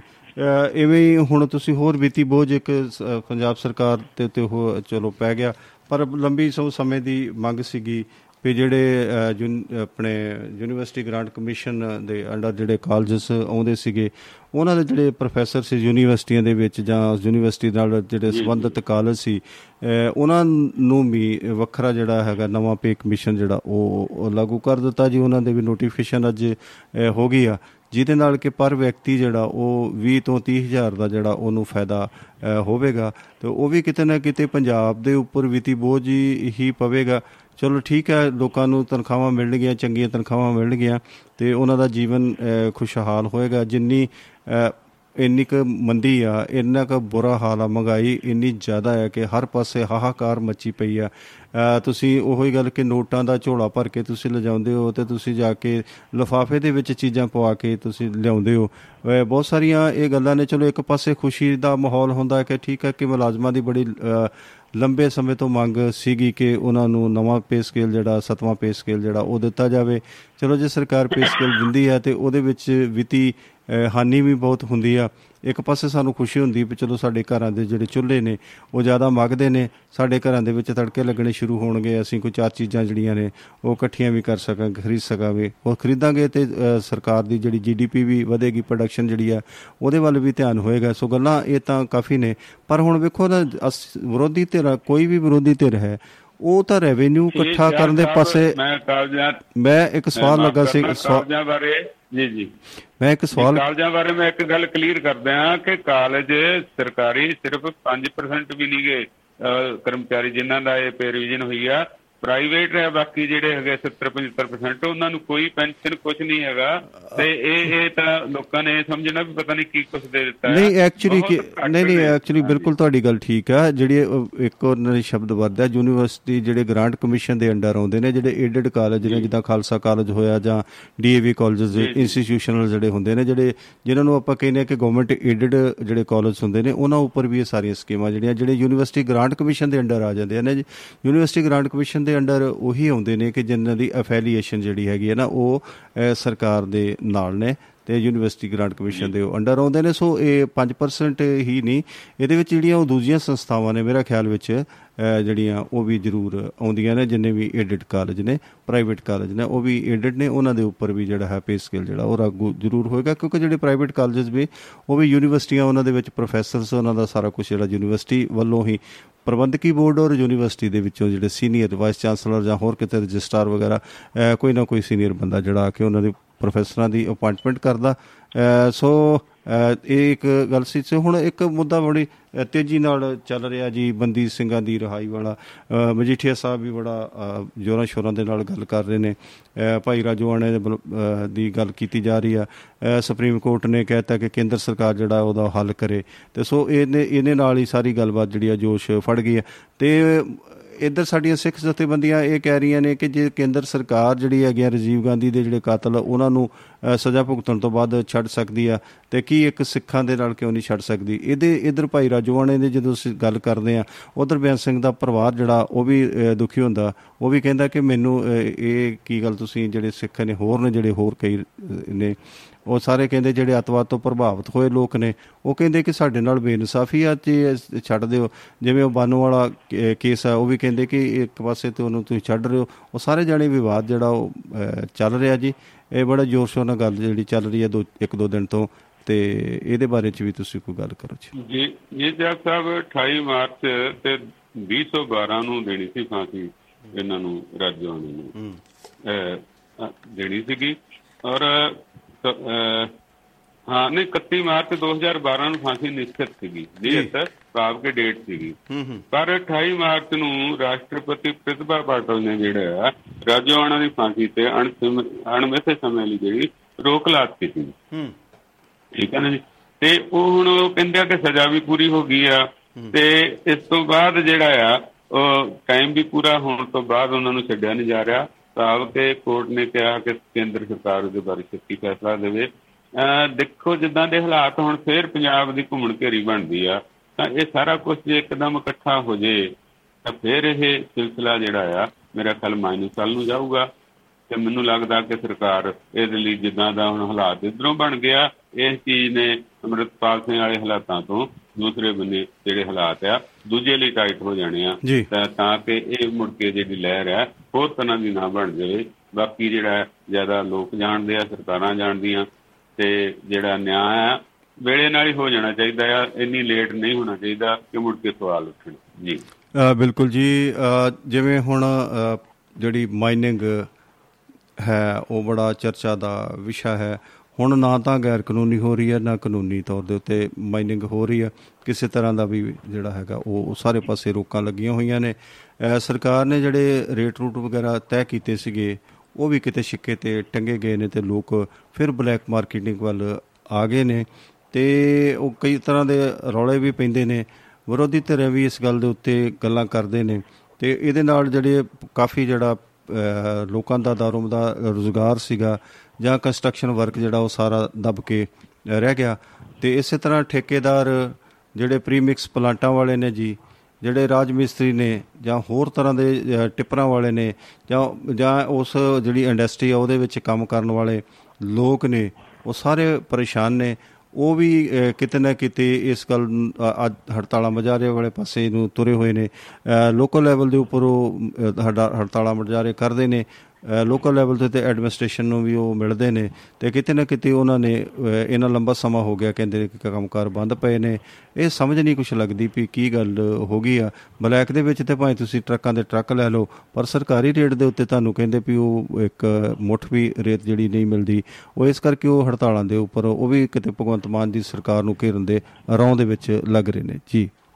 ਜੀ ਇਹਨਾਂ ਦਿਨਾਂ ਦੇ ਵਿੱਚ ਨਰਾਤਿਆਂ ਦੇ ਦਿਨਾਂ ਤੋਂ ਨਾ ਚੰਗੇ ਬਾਜ਼ਾਰ ਦੀ ਰੌਣਕਾਂ ਸ਼ੁਰੂ ਹੋ ਜਾਂਦੀਆਂ ਸੀਗੀਆਂ। ਵਿਆਹਾਂ ਦਾ ਸੀਜ਼ਨ ਕੰਮਾਂ ਦਾ ਸੀਜ਼ਨ ਰੰਗ ਰੋਗਨ ਦਾ ਸੀਜ਼ਨ ਬਿਲਡਿੰਗਾਂ ਦੀ ਉਸਾਰੀ ਦਾ ਸੀਜ਼ਨ ਤੇ ਮਜ਼ਦੂਰਾਂ ਦੇ ਘਰ ਚੁੱਲ੍ਹਾ ਜਿਹੜਾ ਉਹ ਬਲਦਾ ਸੀਗਾ। ਪਰ ਜਦੋਂ ਹੁਣ ਇਹ ਬੈਨ ਲੱਗਾ ਬੈਨ ਕਾਹਦਾ ਲੱਗਾ? ਇਹ ਲੁਕਵੇਂ ਰੂਪ ਚ ਤਾਂ ਅਜੇ ਵੀ ਕੁਝ ਹੋਈ ਜਾਂਦਾ ਜਿੱਦਾਂ ਆਪਦੇ ਵਿਚਾਰਾਂ ਮੁਤਾਬਕ ਹੀ ਜਿੰਨੇ ਮਰਜ਼ੀ ਪੈਸੇ ਦੋ ਤਾਂ ਜੋ ਮਰਜ਼ੀ ਲੈ ਲਓ। ਤੇ ਉਹ ਧੰਦਾ ਤਾਂ ਹੈਗਾ ਡਬਲ ਰੇਟ ਤੇ ਟ੍ਰਿਪਲ ਰੇਟ ਤੇ। ਇਵਨ ਦੈਨ ਨਾ ਪਿੱਛੇ ਉਨੇ ਜੋ, ਉਨਾ ਜ਼ਿਲ੍ਹਾ ਹਿਮਾਚਲ ਤੇ ਪ- ਇਹ ਹੁਸ਼ਿਆਰਪੁਰ ਦੇ ਨਾਲ ਲੱਗਦਾ ਆ, ਇੱਥੋਂ ਕਿੰਨੀ ਮਾਈਨਿੰਗ ਵਾਲੇ ਬੰਦੇ ਉਹ- ਉਹ ਉਹ ਫੜਿਆ ਗਿਆ ਗੈਂਗ ਜਿਹੜਾ ਆ। ਤੇ ਕਿਤੇ ਨਾ ਕਿਤੇ ਤਾਂ ਆ ਹੀ ਜਾਂਦੀ ਆ ਜੇ। ਰਾਤ ਵਾਲੀ ਆ ਗਈ, ਗੁਜਰਾਤ ਵਾਲੀ ਆਈ ਐਮਪੀ ਵਾਲੀ ਆ ਗਈ। ਕਿਤੇ ਨਾ ਕਿਤੇ ਤਾਂ ਲੋੜ, ਅਹ ਲੋਕਾਂ ਦੀ ਜਿਹੜੀ ਆ, ਲੋੜ ਪੂਰੀ ਹੋਈ ਜਾਂਦੀ ਆ। ਪਰ ਉਹ ਮਹਿੰਗੇ ਰੇਟ ਦੀ ਡਬਲ ਰੇਟ ਦੀ ਟ੍ਰਿਪਲ ਰੇਟ ਦੀ ਹੋਈ ਜਾਂਦੀ ਆ। ਤੇ ਇਹ ਹੈਗਾ ਤਾਂ ਮਾੜਾ ਇੰਨਾ ਹੁਣ ਸਾਡੀ 1/3 ਜਿਹੜੀ ਹੈਗੀ ਆ ਆਬਾਦੀ ਉਹ ਮਜ਼ਦੂਰੀ ਦੇ ਕੰਮ 'ਚ ਆ ਕੋਈ ਮਿਸਤਰੀ ਆ। ਹੂੰ। ਬਿਲਕੁਲ ਬਿਲਕੁਲ। ਤੁਹਾਡੀ ਆਵਾਜ਼ ਕਿਤੇ ਕੱਟ ਰਹੀ ਹੈ ਜੀ ਤੁਹਾਡਾ ਨੈਟਵਰਕ ਦੇ ਵਿੱਚ ਸਮੱਸਿਆ ਲੱਗ ਰਹੀ ਅ, ਚਾਰ ਪੰਜ ਵਾਰੀ ਤੁਹਾਡੀ ਵਿੱਚੋਂ ਆਵਾਜ਼ ਕੱਟੀ ਗਈ ਹੈ ਜੀ ਜਰਾ ਦੇਖਿਓ ਜਰਾ ਥੋੜਾ ਜਿਹਾ। ਹਾਂਜੀ ਕਰੋ ਗੱਲ ਤੁਸੀਂ ਤੁਹਾਡੀ ਆਵਾਜ਼ ਨਹੀਂ ਆ ਰਹੀ। ਜੀ ਜਿੰਨੇ ਕ੍ਰੈਸ਼ਰ ਮਾਲਕ ਆ ਉਹਨਾਂ ਦਾ ਤਾਂ ਨੁਕਸਾਨ ਹੋਣ ਹੀ ਡਿਆ ਨਾਲ ਕਾਫੀ ਜਿਹੜੀ ਸਾਡੀ ਗਿਰਤੀ ਜਨਤਾ ਆ ਉਹਨਾਂ ਦਾ ਨੁਕਸਾਨ ਵੀ ਹੋਣ ਡਿਆ ਔਰ ਇਹਨਾਂ ਦਿਨਾਂ ਦੇ ਵਿੱਚ ਕਿਸੇ ਨੇ ਘਰ-ਬਾਰ ਤਿਆਰ ਕੀਤਾ ਉਹਦਾ ਉਦਘਾਟਨ 'ਚ ਉਹਨੇ ਜਾਣਾ ਐਂਟਰੀ ਕਰਨੀ ਆ ਤੇ ਸਾਰੇ ਧੰਦੇ ਜਿਹੜੇ ਆ ਰੁਕ ਗਏ ਆ ਪਰ ਇਹਦੇ ਵਿੱਚ ਸਰਕਾਰ ਅਜੇ ਉਹਦੇ ਕੋਲ ਨਾ ਇੰਨਾ ਕੰਮ ਵਿਗੜਿਆ ਸੰਭਾਲਿਆ ਨਹੀਂ ਜਾ ਰਿਹਾ। ਜਿੱਦਾਂ ਹੁਣ ਤੁਹਾਨੂੰ ਦੱਸਿਆ ਵੀ ਉਨੇ ਜ਼ਿਲ੍ਹੇ ਚੋਂ ਵੀ ਜਿਹੜੀ ਇਹ ਆਪਣੀ ਹੋ ਕੇ ਨਾ ਰੇਤਾ ਬਜਰੀ ਤੇ ਇਧਰੋਂ ਆਈ ਜਾਂਦੀ ਆ। ਭਾਵ ਕਿ ਸਮਗਲਿੰਗ ਦਾ ਕੰਮ ਤਾਂ ਬਿਲਕੁਲ, ਬਿਲਕੁਲ ਜੀ, ਉਹ- ਕਾਨੂੰਨੀ ਤੌਰ ਤੇ ਆ ਉਹ ਬੰਦਾ ਹਾਂ ਇਹ ਗੱਲ ਹੈ ਜੀ। ਅੱਜ ਵੀ ਕਿਸੇ ਬੰਦੇ ਨਾਲ ਮੇਰੀ ਗੱਲ ਹੋ ਰਹੀ ਉਹ ਕਹਿੰਦਾ ਜੀ ਅ, ਦੇਖੋ ਜੀ ਮਿਲ ਨਹੀਂ ਰਹੀ। ਉਹ ਇਸੇ ਤਰੀਕੇ ਨਾਲ ਲੋਕੀ ਪੋਸਟਾਂ ਵੀ ਪਾਉਂਦੇ ਨੇ ਸੋਸ਼ਲ ਮੀਡੀਆ ਤੇ ਗੱਲਾਂ ਬਾਤਾਂ ਵੀ ਕਰਦੇ ਨੇ ਕਿ ਇਹ ਹੋ ਗਿਆ ਜੀ ਇਹ ਹੋ ਗਿਆ ਜੀ ਇਹ ਮੋਟਰ ਰੇਤ ਨਹੀਂ ਮਿਲਦੀ ਅ, ਜੇ ਨਹੀਂ ਕਰਦੇ ਉਹ ਨਹੀਂ ਕਰਦੇ ਤੇ ਇੰਨੀ ਮਹਿੰਗੀ ਹੋ ਗਈ ਹੈ ਕਿ ਸਮਾਨੀ ਰੇਟ ਚੜ ਗਏ ਨੇ। ਸੋ ਗੱਲਾਂ ਇਹ ਠੀਕ ਨੇ ਪਰ ਅਸੀਂ ਵੀ ਕਿਤੇ ਨਾ ਕਿਤੇ ਹੁਣ ਅ, ਲੋਕ ਜੇ ਬਲੈਕ ਦੇ ਵਿੱਚ ਅ, ਲੋਕਾਂ ਨੂੰ ਇਹ ਰੇਤਾ ਮਿਲ ਸਕਦੀ ਆ ਤੇ ਇਹ ਜਿਹੜੇ ਕ- ਜਿਹੜੇ ਕਾਨੂੰਨੀ ਰੇਟ ਨੇ ਅਸੀਂ ਕਿਉਂ ਨਹੀਂ ਇਸ ਪਾਸੇ ਜਿਹੜੇ ਲੋਕ ਨੇ ਜੇ ਅਸੀਂ ਅ, ਗੱਲਾਂ ਬਾਤਾਂ ਕਰਦੇ ਆ ਇਹ ਪਾਸੇ ਕਿਉਂ ਨਹੀਂ ਚਾਰਾਜੋਰੀ ਕਰਦੇ? ਇਸ ਪਾਸੇ ਉਹ ਜਿਹੜੇ ਕਰਪਸ਼ਨ ਉਹ ਕਰ ਰਹੇ ਨੇ ਲੋਕ ਇਹਨੇ ਅ, ਵੱਡੇ ਲੈਵਲ ਦੇ ਉੱਪਰ ਇਹਨੇ ਵੱਡੇ ਲੈਵਲ ਤੇ ਧਾਂਦਲੀਆਂ ਕਰ ਰਹੇ ਨੇ। ਸੋ ਰਾਤ ਬਰਾਤੇ ਨਾਕੇ ਵੀ ਲੱਗਦੇ ਨੇ ਬਹੁਤ ਸਾਰੀਆਂ ਗੱਲਾਂ ਬਾਤਾਂ ਹੁੰਦੀਆਂ ਵੀ ਨੇ। ਪਰ ਫਿਰ ਵੀ ਅ, ਜਦ ਤੱਕ ਪਬਲਿਕ ਦਾ ਸਹਿਯੋਗ ਨਹੀਂ ਜਦੋਂ ਅ, ਜਿਹੜੇ ਉਹੀ ਲੋਕ ਅਸੀਂ ਪਰੇਸ਼ਾਨ ਹੁੰਦੇ ਆ ਉਹੀ ਲੋਕ ਅਸੀਂ ਗੱਲਾਂ ਕਰਦੇ ਆ ਉਹੀ ਅਸੀਂ ਬਾਹਰੋਂ ਜਾ ਕੇ ਤੇ ਰੇਤਾਂ ਜਿਹੜੀਆਂ ਲਿਆਉਂਦੇ ਨੇ ਪਰ ਇਹ ਕਿੱਦਾਂ ਪ੍ਰਸ਼ਾਸਨ ਵੀ ਕੀ ਕਰ ਸਕੇਗਾ ਜੇ ਅਸੀਂ ਸਹਿਯੋਗ ਨਾ ਦੇਵਾਂਗੇ? ਜੀ। ਜੀ ਬਿਲਕੁਲ ਇਹ ਹੁਣ ਜਿਹੜਾ ਮੰਨ ਲਓ ਚੰਡੀਗੜ੍ਹ ਵਾਲਾ ਦੁਆਲਾ ਆ ਉਹ ਜਿਹੜੇ ਬਿਲਡਰ ਨੇ ਉਹ ਤਾਂ ਲਈ ਆਉਂਦੇ ਆ ਕਿਤੋਂ ਨਾ ਕਿਤੋਂ ਉਹਨਾਂ ਨਾਲ ਜਾ ਵੀ ਰਿਹਾ ਪਰ ਜਿਹੜਾ ਆਮ ਬੰਦਾ ਬਣਾਊਗਾ ਉਹ ਕਿੱਧਰ ਨੂੰ ਜਾਊਗਾ? ਇਹ ਇਹ ਸਮਾਨ ਤਾਂ ਮਿਲ ਰਿਹਾ ਉਹਨਾਂ ਨੂੰ ਮਹਿੰਗੇ ਰੇਟਾਂ ਤੇ ਉਹ ਸਾਡੇ ਕੋਲ ਮਹਿੰਗੇ ਰੇਟ ਉਹਨਾਂ ਲੈ ਲੈਣੇ ਆ ਪਰ ਆਮ ਬੰਦਾ ਕਿੱਧਰ ਜਾਵੇ ਮੁਸੀਬਤ ਇਸ ਗੱਲ ਦੀ ਆ। ਸੋ ਇਹਦੇ ਤੇ ਕੰਟਰੋਲ ਹੋਣਾ ਚਾਹੀਦਾ ਲੋਕਾਂ ਦੀਆਂ ਲੋੜਾਂ ਅਨੁਸਾਰ। ਥੋੜੀ ਉਹਨਾਂ ਦੀ ਪੁੱਛ ਪੜਤਾਲ ਕਰ ਲਓ ਵੀ ਤੇਰੇ ਕਿੰਨੀਆਂ ਪਹਿਲੀਆਂ ਕੋਠੀਆਂ ਜਾਂ ਕਿੱਦਾਂ ਆ ਤੂੰ ਇਹ ਬਣਾ ਬਣਾ ਕੇ ਤਾਂ ਨਹੀਂ ਵੇਚਦਾ ਉਹਨਾਂ ਤੇ ਬੈਨ ਲਾ ਦਿਓ ਪਰ ਜੇ ਕੋਈ ਨਿੱਜੀ ਬਣਾਉਂਦਾ। ਕੋਈ ਆਪਣੇ ਲਈ ਉਹਦੇ ਕੋਲ ਮਕਾਨ ਹੈ ਨਹੀਂ ਮਕਾਨਹੀਣ ਹੈ ਤਾਂ ਉਹਨੂੰ ਜ਼ਰੂਰ ਜਿਹੜੀ ਆ ਉਹਦਾ ਇੰਤਜ਼ਾਮ ਕੀਤਾ ਜਾਵੇ। ਬਿਲਕੁਲ ਜੀ ਕੋਟਾ ਅਸੀਂ ਦੇਖਦੇ ਰਹੇ ਕਿ ਰਾਸ਼ਨਿੰਗ ਹੁੰਦੀ ਸੀਗੀ ਜਦੋਂ ਅਸੀਂ ਛੋਟੇ ਹੁੰਦੇ ਸੀਗੇ ਉਦੋਂ ਸੀਮੈਂਟ ਦੀ ਵੀ ਰਾਸ਼ਨਿੰਗ ਹੁੰਦੀ ਸੀਗੀ ਜਿਹਨੂੰ ਜ਼ਰੂਰਤ ਹੁੰਦੀ ਸੀ ਬਹੁਤ। ਜ਼ਿਆਦਾ ਤੇ ਉਹ ਵੀ ਪੰਜ ਪੰਜ ਬੋਰੀਆਂ ਪਰਮਿਟ ਤੇ ਮਿਲ ਜਾਂਦੀਆਂ ਸੀਗੀਆਂ ਆ ਬਿਲਕੁਲ ਤੁਸੀਂ ਬਹੁਤ ਹੀ ਪਤੇ ਦੀ ਗੱਲ ਕੀਤੀ ਹੈ ਸੋ ਸਾਰੇ ਜਿਹੜੇ ਸਰੋਤੇ ਨੇ ਉਹ ਬਜਾਏ ਇਸ ਦੇ ਕਿ ਪਰੇਸ਼ਾਨ ਹੋਣ ਤੇ ਮੈਂ ਸਮਝਦਾ ਕਿ ਸ਼ਰਮਾ ਜੀ ਦੀ ਗੱਲ ਦੇ ਉੱਤੇ ਜ਼ਰੂਰ ਗੌਰ ਕਰਨ ਉਹ ਸਰਕਾਰਾਂ ਨੂੰ ਇਹ ਕਹਿਣ ਕਿ ਭਾਈ ਇਹ ਸਰਵੇ ਕਰੋ ਠੇਕੇਦਾਰ ਜਿਹੜੇ ਨੇ ਜਾਂ ਮਤਲਬ ਬਹੁਤ ਵੱਡੇ ਕਲੋਨਾਈਜ਼ਰ ਨੇ ਬਿਲਡਰ ਨੇ ਉਹਨਾਂ ਨੂੰ ਤੁਸੀਂ ਹਾਲ ਦੀ ਘੜੀ ਅਵੋਇਡ ਕਰੋ ਤੇ ਜਿਹੜੇ ਲੋਕੀ ਜਿਹੜੇ ਪਰੇਸ਼ਾਨ ਹੋ ਰਹੇ ਨੇ ਜਿਹੜੇ ਲੋਕਾਂ ਨੇ ਘਰ ਬਣਾਉਣੇ ਨੇ 100 ਗੱਲਾਂ ਕਰਨੀਆਂ ਨੇ ਰਹਿਣਾ ਹੈ। ਤੇ ਉਹਨਾਂ ਨੂੰ ਤੁਸੀਂ ਪਹਿਲ ਦੇ ਆਧਾਰ ਤੇ ਜਿਹੜੀਆਂ ਰੇਤਾ ਬਜਰੀ ਤੇ ਸੀਮੈਂਟ ਜਿਹੜਾ ਉਹ ਮੁਹੱਈਆ ਕਰਵਾਓ। ਸੋ ਬੜੀ ਚੰਗੀ ਗੱਲ ਆ ਜੀ। ਤੇ ਮੈਨੂੰ ਲੱਗ ਰਿਹਾ ਕਿ ਇੱਥੇ ਅੱਜ ਸਮਾਪਤੀ ਕਰਨੀ ਪੈਣੀ ਹੈ। ਕਿਉਂਕਿ ਹਰ ਵਾਰ ਰੋਜ਼ ਹੀ ਇੱਕ ਅੱਧਾ ਮਿੰਟ ਅਸੀਂ ਉੱਤੇ ਲੈ ਲੈਨੇ ਆ ਤੇ ਉਹ ਸਾਡਾ ਜਿਹੜਾ। ਪ੍ਰੋਗਰਾਮ ਕੱਟਿਆ ਜਾਂਦਾ ਸਾਡੀ ਸਮਾਪਤੀ ਨਹੀਂ ਹੁੰਦੀ। ਸੋ ਇੱਕ ਮਿੰਟ ਬਾਅਦ ਸਾਡੇ। ਕੋਲ ਤੇ ਮੈਂ ਹੁਣ ਤੁਹਾਡੇ ਤੋਂ ਲਵਾਂਗਾ ਤੁਹਾਡੇ ਤੋਂ ਇਜਾਜ਼ਤ ਲਵਾਂਗਾ ਲੇਕਿਨ ਸਰੋਤਿਆਂ ਤੋਂ ਮੈਂ 1 ਮਿੰਟ ਹੋਰ ਲਵਾਂਗਾ ਜੀ। ਸੋ ਬਹੁਤ ਬਹੁਤ ਤੁਹਾਡਾ ਧੰਨਵਾਦ ਤੁਸੀਂ ਜੁੜੇ ਤੇ ਮੈਂ ਇੱਕ ਦੀ ਖਬਰ ਤੇ ਨਜ਼ਰ ਮਾਰ ਕੇ ਮੈਂ ਉਧਰ ਸਮਾਪਤੀ ਵੱਲ ਜ਼ਰੂਰ ਜਾਵਾਂਗਾ। ਸੋ ਤੁਹਾਡਾ ਬਹੁਤ ਬਹੁਤ ਧੰਨਵਾਦ ਤੁਸੀਂ ਸਰੋਤਿਆਂ ਨਾਲ ਜੁੜੇ। ਮਿਹਰਬਾਨੀ ਸ਼ੁਕਰੀਆ ਜੀ ਅਲਵਿਦਾ ਹਾਂ ਬਿਲਕੁਲ ਜੀ ਵੈਸ਼ਨੂ ਸ਼ਰਮਾ ਜੀ ਨੇ ਹਮੇਸ਼ਾ ਵਾਂਗ ਸਾਡਾ ਬਹੁਤ ਹੀ ਸਾਥ ਦਿੱਤਾ। ਸੋ ਦੋਸਤੋ ਸਮਾਂ ਤੇ ਸ਼ਾਇਦ ਅੱਗੇ ਨਹੀਂ ਅ, ਵਧ ਰਿਹਾ ਤੇ ਇਵੇਂ ਹੀ ਇੱਕ ਅੰਮ੍ਰਿਤਸਰ ਦੇ ਵਿੱਚ ਇੱਕ ਬਜ਼ੁਰਗ ਔਰਤ ਨੂੰ ਆਰਓ ਰਿਪੇਅਰ ਕਰਨ ਵਾਸਤੇ ਲੋਕ ਅ, ਨੇ ਕਹਿ ਕੇ ਵੀ ਅਸੀਂ ਆਰਓ ਰਿਪੇਅਰ ਕਰਨਾ ਤੇ ਉਹਨੂੰ ਬੰਦੀ ਬਣਾ ਕੇ ਤੇ ਲੱਖਾਂ ਰੁਪਏ ਲੁੱਟ ਕੇ ਲੈ ਗਏ ਨੇ। ਆ ਸਾਡੇ ਨਾਲ ਦੇ ਪਿੰਡ ਇੱਕ ਮੋਟਰਸਾਈਕਲ ਚੋਰ ਘਰ ਦੇ ਬਾਹਰ ਮੋਟਰਸਾਈਕਲ ਚੋਰੀ ਕਰਕੇ ਲੈ ਗਏ। ਇੱਕ ਬਟਾਲੇ ਤੋਂ ਮੋਟਰਸਾਈਕਲ ਲਿਆਂਦਾ ਸੀਗਾ ਜੀ ਉਹਨੂੰ ਅ, ਉੱਥੇ ਘਰ ਗ- ਖਿਲਾਰ ਗਏ ਤੇ ਆਪ ਉਹ ਦੂਸਰਾ ਮੋਟਰਸਾਈਕਲ ਜਿਹੜਾ ਉਹਨਾਂ ਦਾ ਸੀਗਾ ਉਹਨੂੰ ਚੋਰੀ ਕਰਕੇ ਉਹ ਲੈ ਗਏ ਜੀ। ਅ, ਸੋ ਇਸੇ ਤਰ੍ਹਾਂ ਹਰ ਪਾਸੇ ਹਾਰ ਭਰਿਆ ਮੱਚੀ ਪਈ ਆ। ਸੋ ਦੋਸਤੋ ਬਹੁਤ ਬਹੁਤ ਧੰਨਵਾਦ। ਧੰਨਵਾਦ ਧੰਨਵਾਦ। ਤੁਹਾਡਾ ਤੁਸੀਂ ਜੁੜੇ ਸੀ ਅੱਜ ਦੇ ਵਾਸਤੇ। ਇੰਨਾ ਹੀ। ਸ਼ਬਾ ਖੈਰ। Doaba radio. Doaba radio. Doaba radio. Doaba radio. Doaba radio.